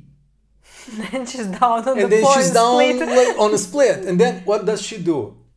Puts her hands on, on her hips, looks up to the drummer, points like, but not like making fun of them. It's like, oh, okay, you want me there now? So she goes like making fun, eh, eh, okay, like as if she's like having troubles going up. So she transformed that, let's say, mistake, wrong. Ah, oh my God, what can I do? No, transforms it into a playful, fun thing that is part of the story. And um, that reminds me like something that I mentioned uh, like recently. I was thinking about this uh, as I was like going to to like create drum solos for dancers to for for exercises and things like that. That I was thinking this concept uh, so much from uh, martial arts actually that uh, I think I mentioned to you before, but like just to put it in context for people, it's like in karate or like in uh, let's say Japanese martial arts, they have because of Buddhism, they have this concept of um, mind like water, mm-hmm. right? And the concept of mind like water is like imagine that you have um, like a pond, like a, like a little like lake, and then you throw a pebble, you throw a little rock on the on the um, on the on the ocean on the on the water. And the water is still, let's say. What does the water do? The water doesn't underreact or overreact. Oh my god, the pebble's coming! Ah! No, it reacts appropriately to the strength and the speed and the weight of the rock and all those ripples. And then goes back to it to its state. And the idea in martial arts, the way that they say about this is like imagine how nervous you're going to be. And it's sort of like the same physical mechanism like in your brain right? The, the flight or flight the fight or flight response right? That you have all this cortisol going and you have this adrenaline because it's as if you're going on this arena right? In the case of fights you literally can be punched right? But you can be psychologically punched by making a mistake that everything you did wrong that exposure is rogue quote unquote. That's part of the the mistakes that you're making right? And that's that's like receiving a punch in the gut. That's why you're so afraid, right? That's one of the reasons, right? Um, and in martial arts, they have this concept of okay, you have to keep your mind. Uh, I think they have in Japanese a mutsu. It's like this. Uh, I think it's mutsu. It's this idea of like having this. It's not a blank mind. It's a totally receptive mind. Mm. And what's the difference between, for example, in I, I make the, com, the maybe it will go a little bit over the head of like some people that don't know about martial arts, but it's exactly the same as in dance. In martial arts, let's say that you have in karate, you have like the katas, which is basically standardized forms. They're a choreography of a fight. Put your arm here, put this here, and as you go through the the the steps like the the belt systems, you will know different kinds of um, let's say movements, and you have to perform them right? And um, so that's one way. It's like the choreography part that you have to learn and you have to practice and have the, the perfect thing. And then when you go into let's say a, a competition or a street find phenomena it will never be as clean and pretty as it is because in that sense it's like it's you trying to do something and the other person trying to go against you. That's where the dance and the and the and the, the music like falls apart the analogy because it's not like i'm not trying to challenge the dancer in a way that i want to hurt her no, it's the other way around. It's let me present you something. And that's when improvisation, it can be drumming, it can be any kind of uh, melodic instrument, uh, when it's at its best, right? It's this mind like water phenomenon that is not only the drummer using the drum as a remote control, like a joystick to see, okay, dancer, do this now, do this now. No. Mm-hmm. As the dancer does something, it will influence what the drummer is feeling and then that will make him uh, do something else. And also, the dancer can decide to ask him something, right? Okay, give me this. This is what I want to do right now. Let's work on this uh, together. And just to finish off this idea of the, the mind like water concept, is that in order to be able to uh, do the conversation that is like in life, I made many analogies about dating, but it's very real, is that that moment, that flow state where time stops and you're just there and you're at the edge of your knowledge. So you're not doing something that you know that you can do, just like with the drummer. You're doing something, and you're not doing something that is impossible because you don't know that yet and everything tenses up. You are at the edge of explored territory and you're at the edge of what's new, and something will come out of that. In tennis, you have that. You don't want to see one person dominating over the other person. You want to see two people that are in a match to try in the end if it's a noble sport to lift everybody to to to this drama to reenact this drama of life you know and when you start thinking in those it seems wawa nana nunu stuff like uh, know california hippie thinking but it's li- if it wasn't you wouldn't be scared mm, that's good right that was a punch no, that was a candle like candle. Uh, just a, just a light because it's like imagine that um, you have this mind like water. Okay, whatever. And now, okay, let's apply this, uh, like more, uh, give a concrete example about catching everything, catching everything. I, ca- I, I caught it. I caught this. I caught that, that, that idea. I did the perfect technique. I did the perfect this. I did the perfect that. Um, what will the dancer do with what I presented to her? She is this lake. She's there, and the drummer starts presenting these ideas to her, all these little pebbles that will create these ripples, right? One ripple will interact with the other. So, what if one way to think about it, and I just thought about this, uh, you did not miss the dum.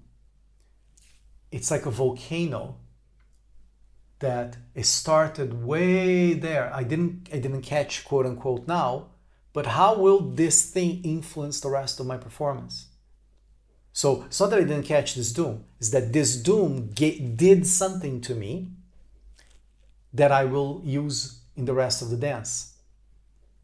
Right? So then it starts becoming an artistic thing. And not that you have to necessarily think about it. Some people have it naturally, some people solve their demons different ways. This is just one way that I think about it is that uh, you didn't you didn't let's say that it didn't have the reaction that you expected to have because he went taka taka taka tra, tra, tra, and then you didn't catch the tra, tra, tra, for whatever reason. Let's say, fine. What are you going to do with the rest of the dance? How can you incorporate? Not a mistake because it's not a mistake. It's a, it was a it was an invitation. That's how I see in uh, in drumming. I also think that many dancers forget that drum solo is an actual dance and what elements are included in the definition of what is dance. Very often they think, oh, drum solo, it's physicality, it's isolation, it's technique, it's showcasing every dum and tak, and forget very important element of dance, which is story, which is emotion, which is something that you mentioned, like communication, because you are not alone during drum solo improvisation on stage. You're together with a drummer. It's a duet. Although we call it solo, drum solo, but it's not really.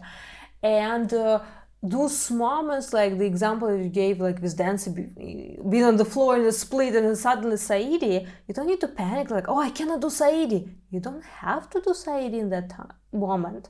You can transform it into a story and communication is drama. It's like, huh, so you want me to challenge with that?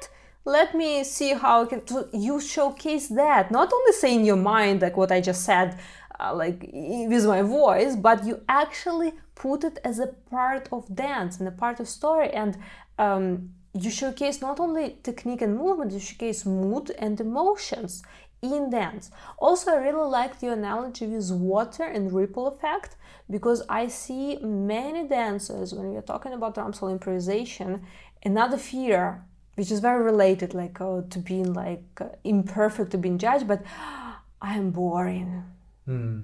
and they start putting hundreds of movements on the same phrase that doesn't change at all the drummer keeps doing. Or when he's going a simple tremolos it's like hundreds of variations of different shims and the music doesn't really tell you to change anything. And it's the effect of they're overreacting that not, they're not reacting as a water just according to the stones that were fro- thrown into what they're overreacting not naturally and it doesn't look naturally like if water suddenly will overreact to a small stone it will not look natural. The same with dance and music. So it's that overreaction. And okay maybe you get some points on creativity but musicality will be lost. The connection to music the connection to drummer to the moment and the essence of dance will be lost. So is it worth it? And i think that's the fear of uh, sometimes like this nervousness and panic tries to make us move faster. Sometimes like play music faster but for dancers like move faster. Uh, try to uh, predict or go before the music goes. That's with choreography is a known problem but with improvisation it's like you start movement before the drummer even gives the cue of what he's gonna play and then you just hope for the best that oh it will be something like that. But also it's like constantly switching movement and not allowing yourself to relax and enjoy that fun yeah, and that happens with the drummers too. Because yeah. uh, in case of drumming, not only want to, let's say, impress on your, let's say, more ego self, you not only are dealing with the problems of, oh, there, am I good enough on this? Can I switch? Can I remember the phrases? Like if you know about the, four, the rule of four, can I can I do very creative phrases and remember them for four times and then coming up with something right away afterwards, right?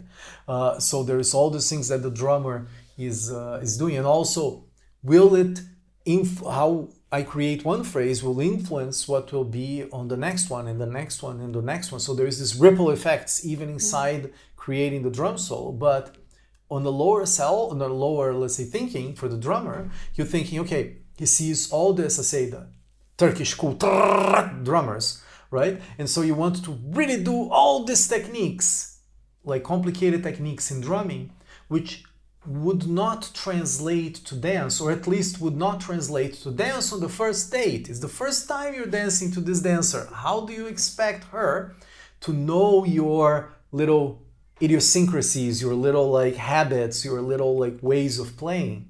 So uh, for drummers, the worst part that there is, for example, is when you when the dancers they say, "Oh, I love that your accents are so clear and simple, like and easy to follow." I'm thinking, I suck. I play so badly that I play taka, taka, taka, taka, taka, dum dum tak, and they love it. And it's like this is beginner stuff. I don't care for this, right? Uh, like as a drummer, there is like a lot of this ego. But that's it. what I was also telling, like the knowing of playing for dancer. Like yes, for singer, for the music band, you will put like hundreds of dums and taks and tremolos in between that little phrase. But for dancers, there is a value on sometimes having simple phrase. Not like all the drum solo, but sometimes just literally to slow down and let her play this movement because those are the moments that are the easiest not to worry much about technique but to express emotion and to create some playfulness of course with technique but those gives different textures for dancers and uh, knowing even those principles not even talking about like a rule of four or how to begin or how to finish like even that for drummers because we very often in belly dance world we dance to drummers who we see first time on stage. It's very common, but it's so valuable to meet some drummers that know that they don't need to impress with their drumming skill and especially their speed right now. yeah, it's it's interesting. Like one uh, one uh, detail about that, like even for drummers, this is would be not necessarily for dancers, but like um, let's say you're playing a classical piece or you're playing, let's say, Um Kulthum, for example, and it will be Wahda throughout, like for, I don't know, five or six minutes, right? And then there is sometimes some uh, interjections with the violin, and the oud will make a commentary. There is all this, let's say, dynamics that happen. That's one interesting thing also. I haven't thought about this, but it's a very interesting analogy that dancers should know that, you know, like you don't play the same song the same way every time. It's the, about the notes between the notes, mm-hmm. is whatever you're doing there. And so, let's say Um Kulthum, this song that for a certain period of time it will be wahda throughout. The drummer is not gonna go going to do all sorts of like crazy like beats. He, his goal at that point in the story, as you're saying, of the music, is to let serve as a beat, the heartbeat of what the the singer is doing and what other melodic instruments are doing right? And sometimes it's something that happens all the time in music and something that maybe dancers maybe don't catch. But let's say that the drummer okay they're doing the taksim part and the drummer is always looking at the audience especially if it's like a live setting that you need to change things according to the mood of uh, of even though you're playing a song that everybody knows, you're changing the order and putting it more lively or less lively or more chill depending on the. You're mixing it basically, mm-hmm. being DJ. And so at some point, uh, let's say that the the, the oud player, the violin player, is like really getting lost into his thing, but the audience is being lost. The drummer may decide to start doing like on the wahd, dum, tak, tak, tak, dum, dum tak tak dum. Let's bring it up to, to something else. Mm-hmm. So this is one thing that happens a lot. There is this conversation between the musicians that happens all the time in the in in uh, in uh, like uh, let's say in the context of Arabic music way more than in other places because it's all about that camaraderie and that oh okay let's explore this makam so uh, let's say the violin is doing the main melody, and then suddenly the, the kanun goes da da da and does the thing, and then the oud picks it up, and there is this conversation that happens. Or even on a mawal when you have like a, the singer singing, and then suddenly the oud makes a comment or imitates exactly the thing, and then the person and then the singer creates another melody on top of that, and their their language in that sense, besides the beat, is the makam, which is the, the scale and the, let's say, the musical phrase of the piece that they are going to come back to. So that's the improvisation part that you don't, that it, it loses the magic of it if you start uh, practicing and doing exactly the same all the time because it doesn't showcase who you are right now. And that's one of the beautiful things that people think it's all about perfection right? In uh, oh i have to be perfect in this i have to be the the, the uh, like in, as if improvisation was about perfection. Mm. improvisation is not about perfection. Improvisation is about exploration with someone else. So in terms of storytelling from a mythical point of view improvisation is i am pedro you're Yana, we're here on stage. Let's say we're meeting for the first time or in our case we've met so many times what does our life together influence on the way that we are performing? What if it's a different dancer or a different drummer that comes in and wants to, and how will be that interaction? And it's not the, that's one of those things that maybe can quiet the fears, is that part of the story is who you are right now with all your imperfections. Because what we don't, we never think about is that, for example, I remember that I was so embarrassed when I made mistakes on drum solos when my teacher would put me, even I, remember he was putting me on the spot all the time, like to do um, uh, like drum solo parts. Because as I was getting better and better and better, he was putting me all to, okay, improvise this part, improvise this part, to do this part, you know? And I remember one time we were doing, um, um, uh, it was very cool. It's sort of like a battle, let's say, between drummers, like uh, camaraderie, but it's like a battle. So he would do like certain phrases and then he invited me to do something. And then instead of doing something simple, I did something like I was really feeling it. So it's like, okay, I'll do something. He goes, huh, uh-huh. So he goes, does something more complicated. Then I do something uh, more complicated. And we started getting, I was sort of like matching him on the on the difficulty level, uh, and all the dancers that were watching the, the show they're like, oh, cool, Pedro's like uh, getting out of his shell, let's say, right? And he was like teasing me and having fun, but it was like it was a teaching moment, right? Okay, show me what you got, right?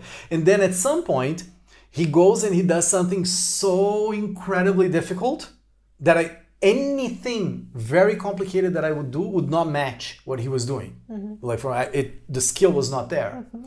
right? So what did I do? I looked at him, I looked at the audience, and they go dum dum tak.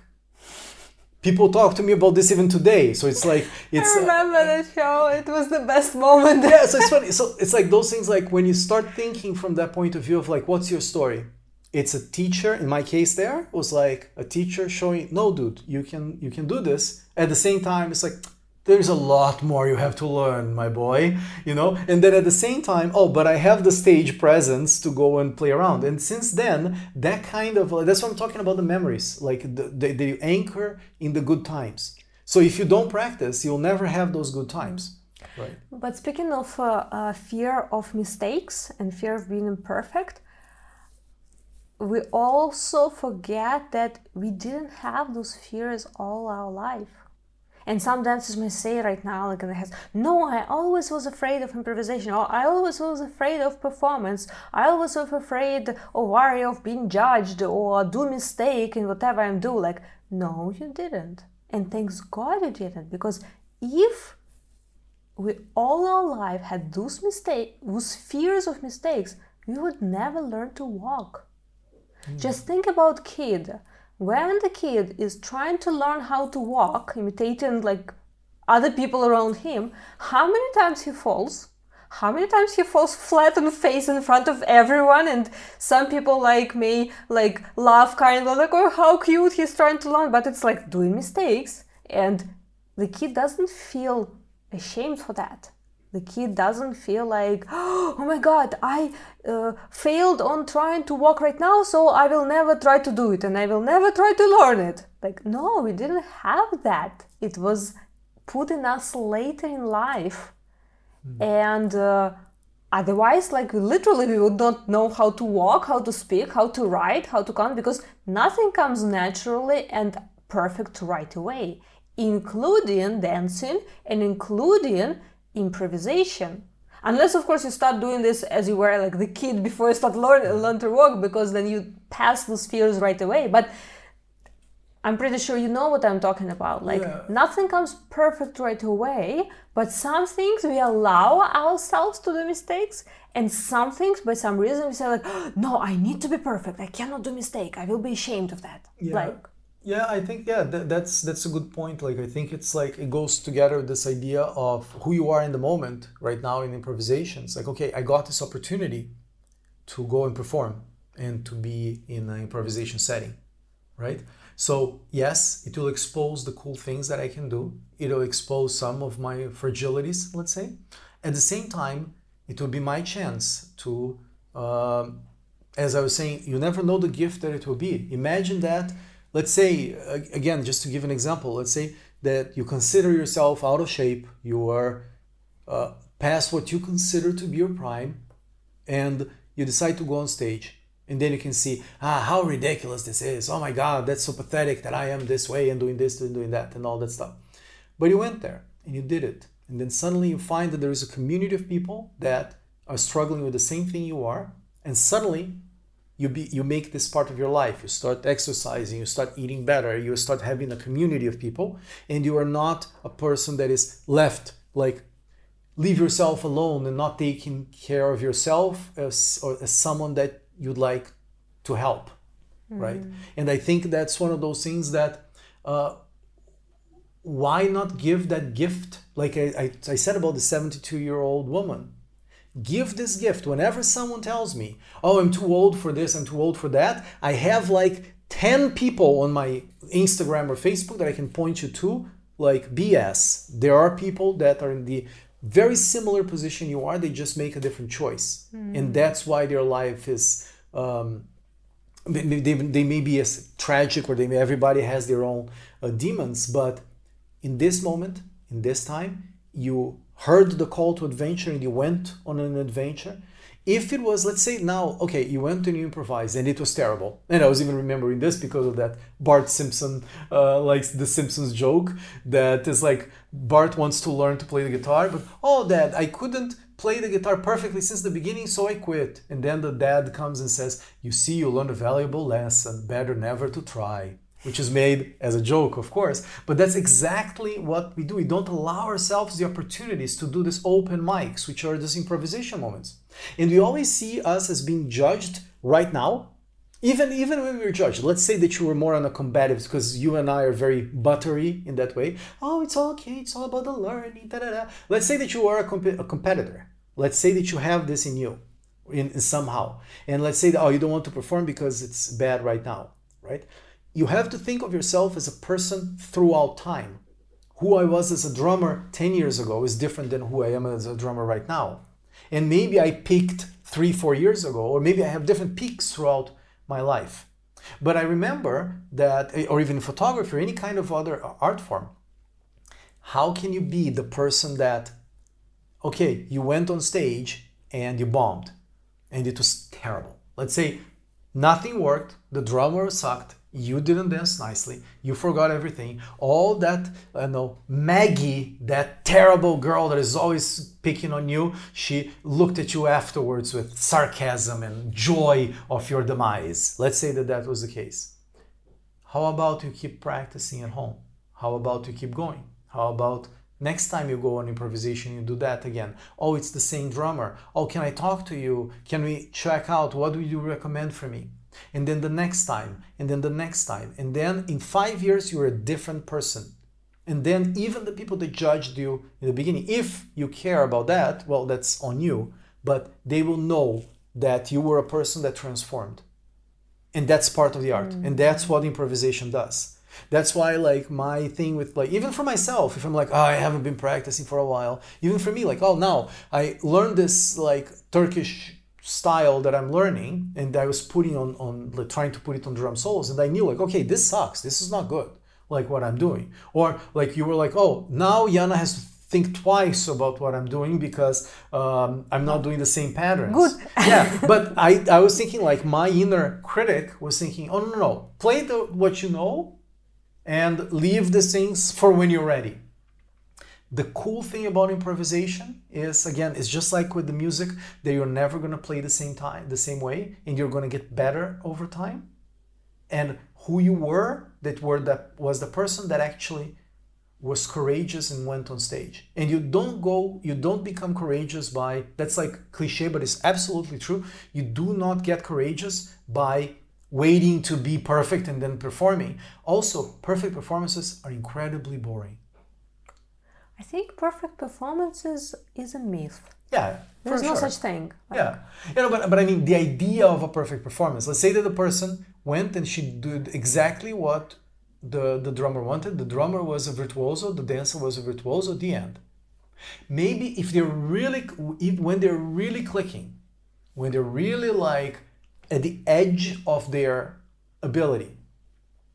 Right? I think it goes uh, on a good note and good the fact that there is less worry about perfect technique, both from drummer and dancer perspective, and technique becomes a tool yeah. for storing the motion. Yeah. Something that we talked already. Yeah, like in any art form, I think it's like uh, when the technique becomes sort of like invisible. But I think in um, if you try to listen, imagine a Taksim that is the the musician doing a, like a, a Taksim, not by itself, but like when you have those conversations inside inside music, one does it, the other does it. Try to think of this as a thing related to to the drum solo. It's, you don't have to catch everything that you don't know that is going to happen yet. You have to listen to it and let it be influenced by that, mm, right? Yeah, that, and let some space for joy yeah. Being just present in the moment. Yeah because when, when you think about that uh, imagine how yeah like i think that idea of like it's just that it's such buzzwords that i don't like to use usually today but in this case it it applies. Remember that like let's say that you are um, you are performing tonight at this place and there will be uh, like you can be grateful, this idea of gratitude for being having the opportunity to face that fear. You know? You have that opportunity. You could be stuck in a job you don't like and not have dance.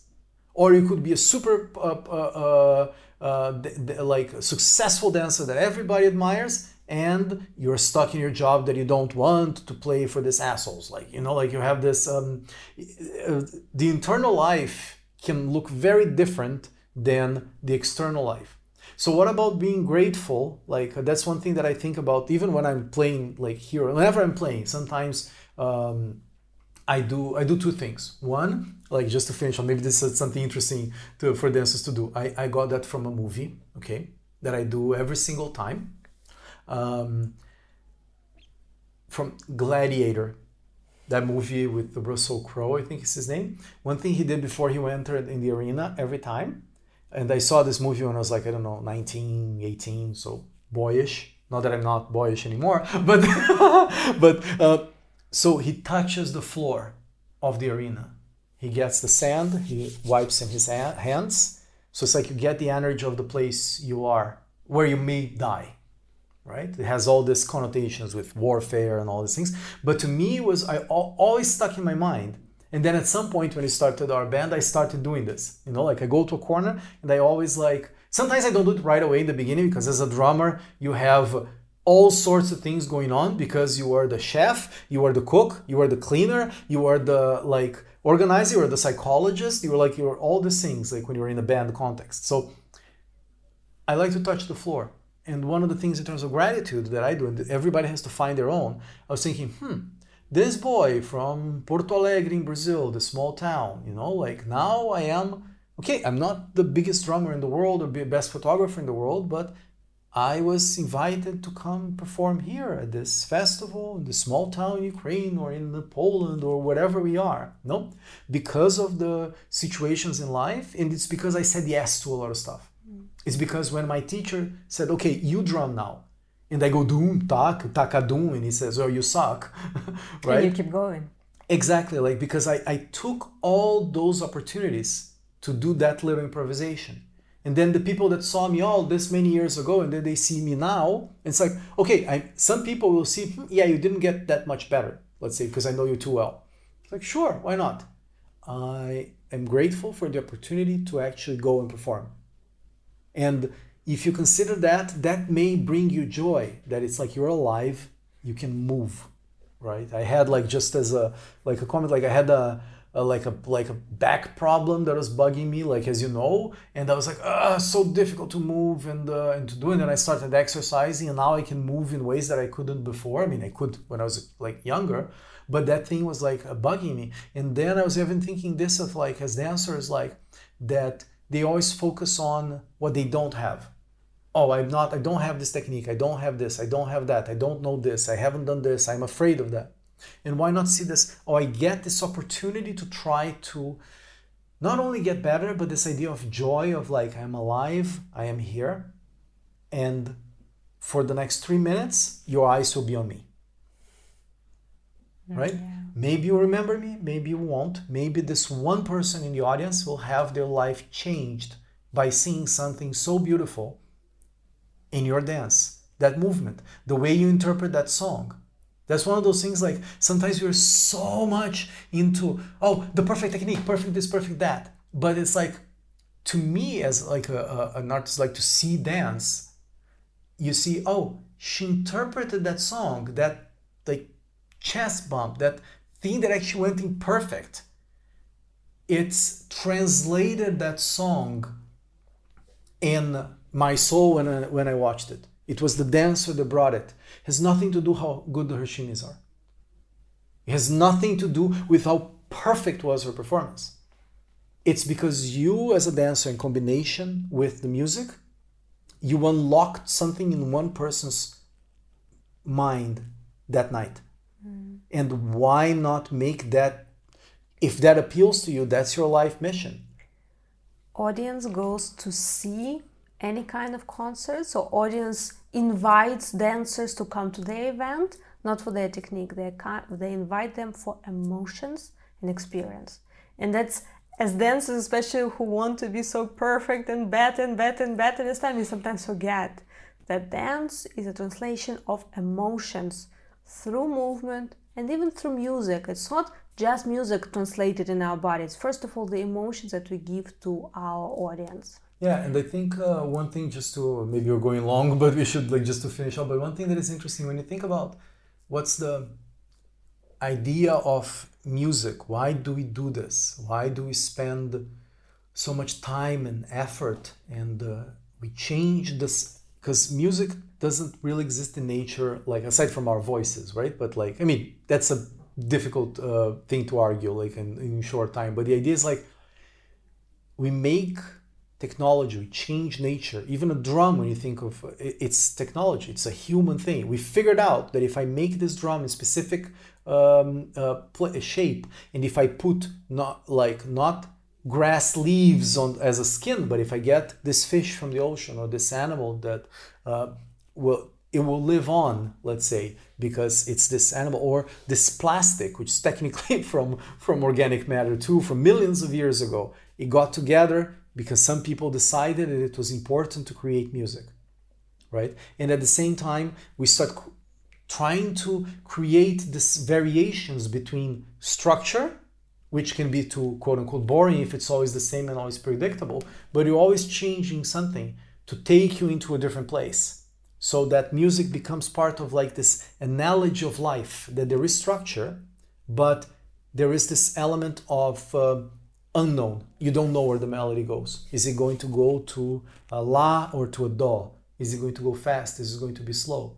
And I think in a way, dance not only as a let's say interpretation of music, but the idea of movement of thinking with your body, because the body is all we are in a way. I mean, of course, spirit and all that, but why do we like dance? Right? Why do we? Why are we? Uh, enthralled to like look at that dancer and see what she's doing and even like when you see neuro uh, like neurochemically those uh, mirror neurons right so you are doing something and part of me is doing that with you so even if the audience is still everybody's dancing too mm-hmm. if they're paying attention right so it's like this portal into this other dimensions that's how i see it mm. so how can you and it's not just the joy of dance of oh don't judge me or I don't care that you're not judging me.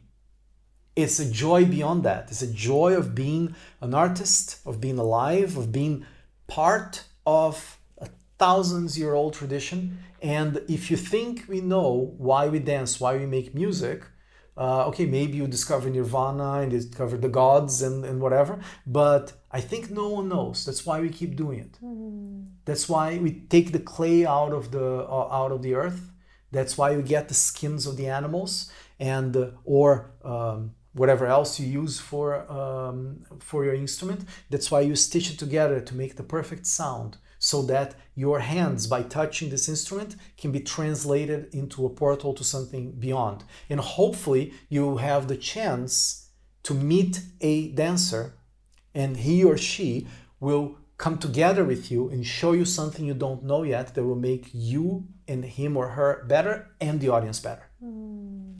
Well, in terms of liking uh, dance and music, I have one more question prepared for you. Ah. But uh, before that, I would like to thank you for taking time and share your thoughts and uh, tips and experiences about the drumming and drumming for dancers. And uh, I also would like to ask where can our listeners find more information about your uh, at least drumming aspect. Uh, you're also very involved in photography, but uh, today we talked more a little bit about uh, music and drumming specifically. So, where can uh, uh, listeners find more information and, and follow your drumming activities? so, first, thank you for having me. It says we're a couple. It's uh, it's strange that even though we talk a lot about like like art and marketing and all sorts of like uh, like life and all the things that go into love and all that stuff like uh, we don't really stop and talk about uh, like what we just talked about like those free flows well we much. do we actually do a separate show yeah now. right right yeah but that's uh, i think this one went deeper i think this one went a little bit mm. deeper like uh, but anyway like uh, well anyway thank you for having me. Uh, people can find me on my well on my website i have the whole section dedicated to uh, drum to belly dance photography and to drumming. That is uh, pedrobonato.com slash belly dance easy enough. In social media my drumming profile is uh, pedro bonato with two t's dot oriental like on uh, on instagram which is the one that i'm most active in and uh, if people found any of this uh, conversation interesting inspiring uh, just well you can find me in those those places. And also don't forget if you like this conversation, got inspired, uh, maybe send to your dance friends who you think also may gain some benefits from it, and maybe even screenshot or tag us or post something on your social media stories or posts and tag me and uh, Pedro to we would like also to hear your opinion and thoughts about all things said here. Yeah and uh, one more thing about that also places to go is that people should go to uh, like yanadanceclub.com which is our like project together with where yana t- teaches belly dance and a lot of uh, eastern uh, middle eastern dances. And uh, where i feature as a drummer very often. We have a few, like if you heard in this conversation, this cool intensive we did in Cappadocia that is actually going on. Well, I don't know when you're hearing this, but it's on the club, and uh, we'll have a much more drumming for dancers in that uh, place so people can go and take a look at that. Well we had quite a few projects with you inside the club and identifying rhythm. It's one of my favorite intensives and the yeah. members really liked it too. It really helps and we go really deep. And this new program that we have added intensive on drum solo improvisation like guided experience on how to even approach this topic in a practical way, uh, not on way, not only like hearing us talking about the concept and fears. Uh, all links will be in the show notes, so all our listeners, you know, you can easily find uh, more information there and connect to our guest. Also, I literally just mentioned our new show, relatively new. It's yeah. already like sort of like teenager show artist date when we basically it's me and pedro talking about all things uh, related to artistic life life together content creation uh, business art business uh, and uh, all things uh, that's yeah. going on sort of around this topic so i will also include link there but you can find uh, youtube it's actually video episodes and also you can listen just plug uh, and listen to the audio. But to sum up our conversation i would like to ask you um, once again the question that i already asked you but i will twist it today. Uh-huh. because it will be specifically about the topic of what we are talking. And our traditional question in the new interpretation for you will sound like this. What makes you fall in love with drumming for belly dancers again and again so you keep doing it for so many years. If i knew i would have to kill you. No no but on a on a on a more let's say serious note uh, the simple answer is there's something there. I don't know what it is exactly me like you said dancers in general. For you, I know. But, uh, but I had to uh, joke. Yeah. Yes. Uh, like, but the way that I see it's like there's something there. Like I could have gone many other directions, you know, like and I have like uh, different kinds of photography, different kinds of music, different kinds of uh, situations. But I keep always coming back to certain um, uh, calls and keep putting myself in situations where um, this happens you know? And right now i'm actually very inspired to create like a proper um, uh, album you know like inspired by specific dancers and their styles. And uh, in a way like so first i would say i don't know. If i knew then i would be like it would be easier probably but i keep coming back to it because there is something there i don't know what it is and at the same time, there is this thing that I don't know if it exists. I may have talked actually about this in the, in the previous episode, I don't remember, but there is something about the clash between um, the visceral and the intellectual that really appeals to me. It appeals to me in photography, it appeals to me in many places. And the interaction between two forces. And the interactions between in my case the way that i interpret and i'm not talking about men and women. I'm talking about feminine energy and masculine energy that ex- exists in both drumming and in dance. And this um, interaction that happens live on stage and in this case, uh, like not necessarily okay, if it's a drum solo that a dancer will interpret later, right? As a choreography, that's interesting to me too.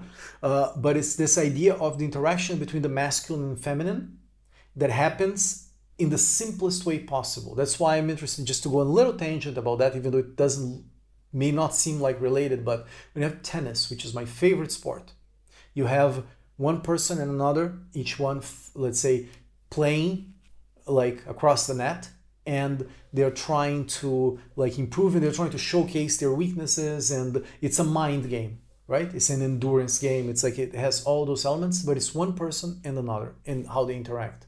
I have no interest in group sports. They're a different thing for me. Mm. same thing with um, uh, in the case of drum solos for dancers drumming for dancers is this one-on-one. That appeals to me in the sense of like what can you show me how can you interpret dance in a way that is unique and different than all other dancers that will make my drumming different? What will your dance unlock on my drumming? And how can my drumming help unlock your experience? Not only then, then it becomes a group thing, thing too, because uh, to all the dancers that I have played for before, will influence my next performance with someone. And the same thing vice versa. All the drummers that the dancer have interacted in a good or in a bad way before will influence the way that I'm playing and that I'm playing for you now. And so there is this, let's say, mystery of the masculine and feminine that plays around in the in in drum. And to finish off the, the, the question, because it brings me joy and it's so damn fun.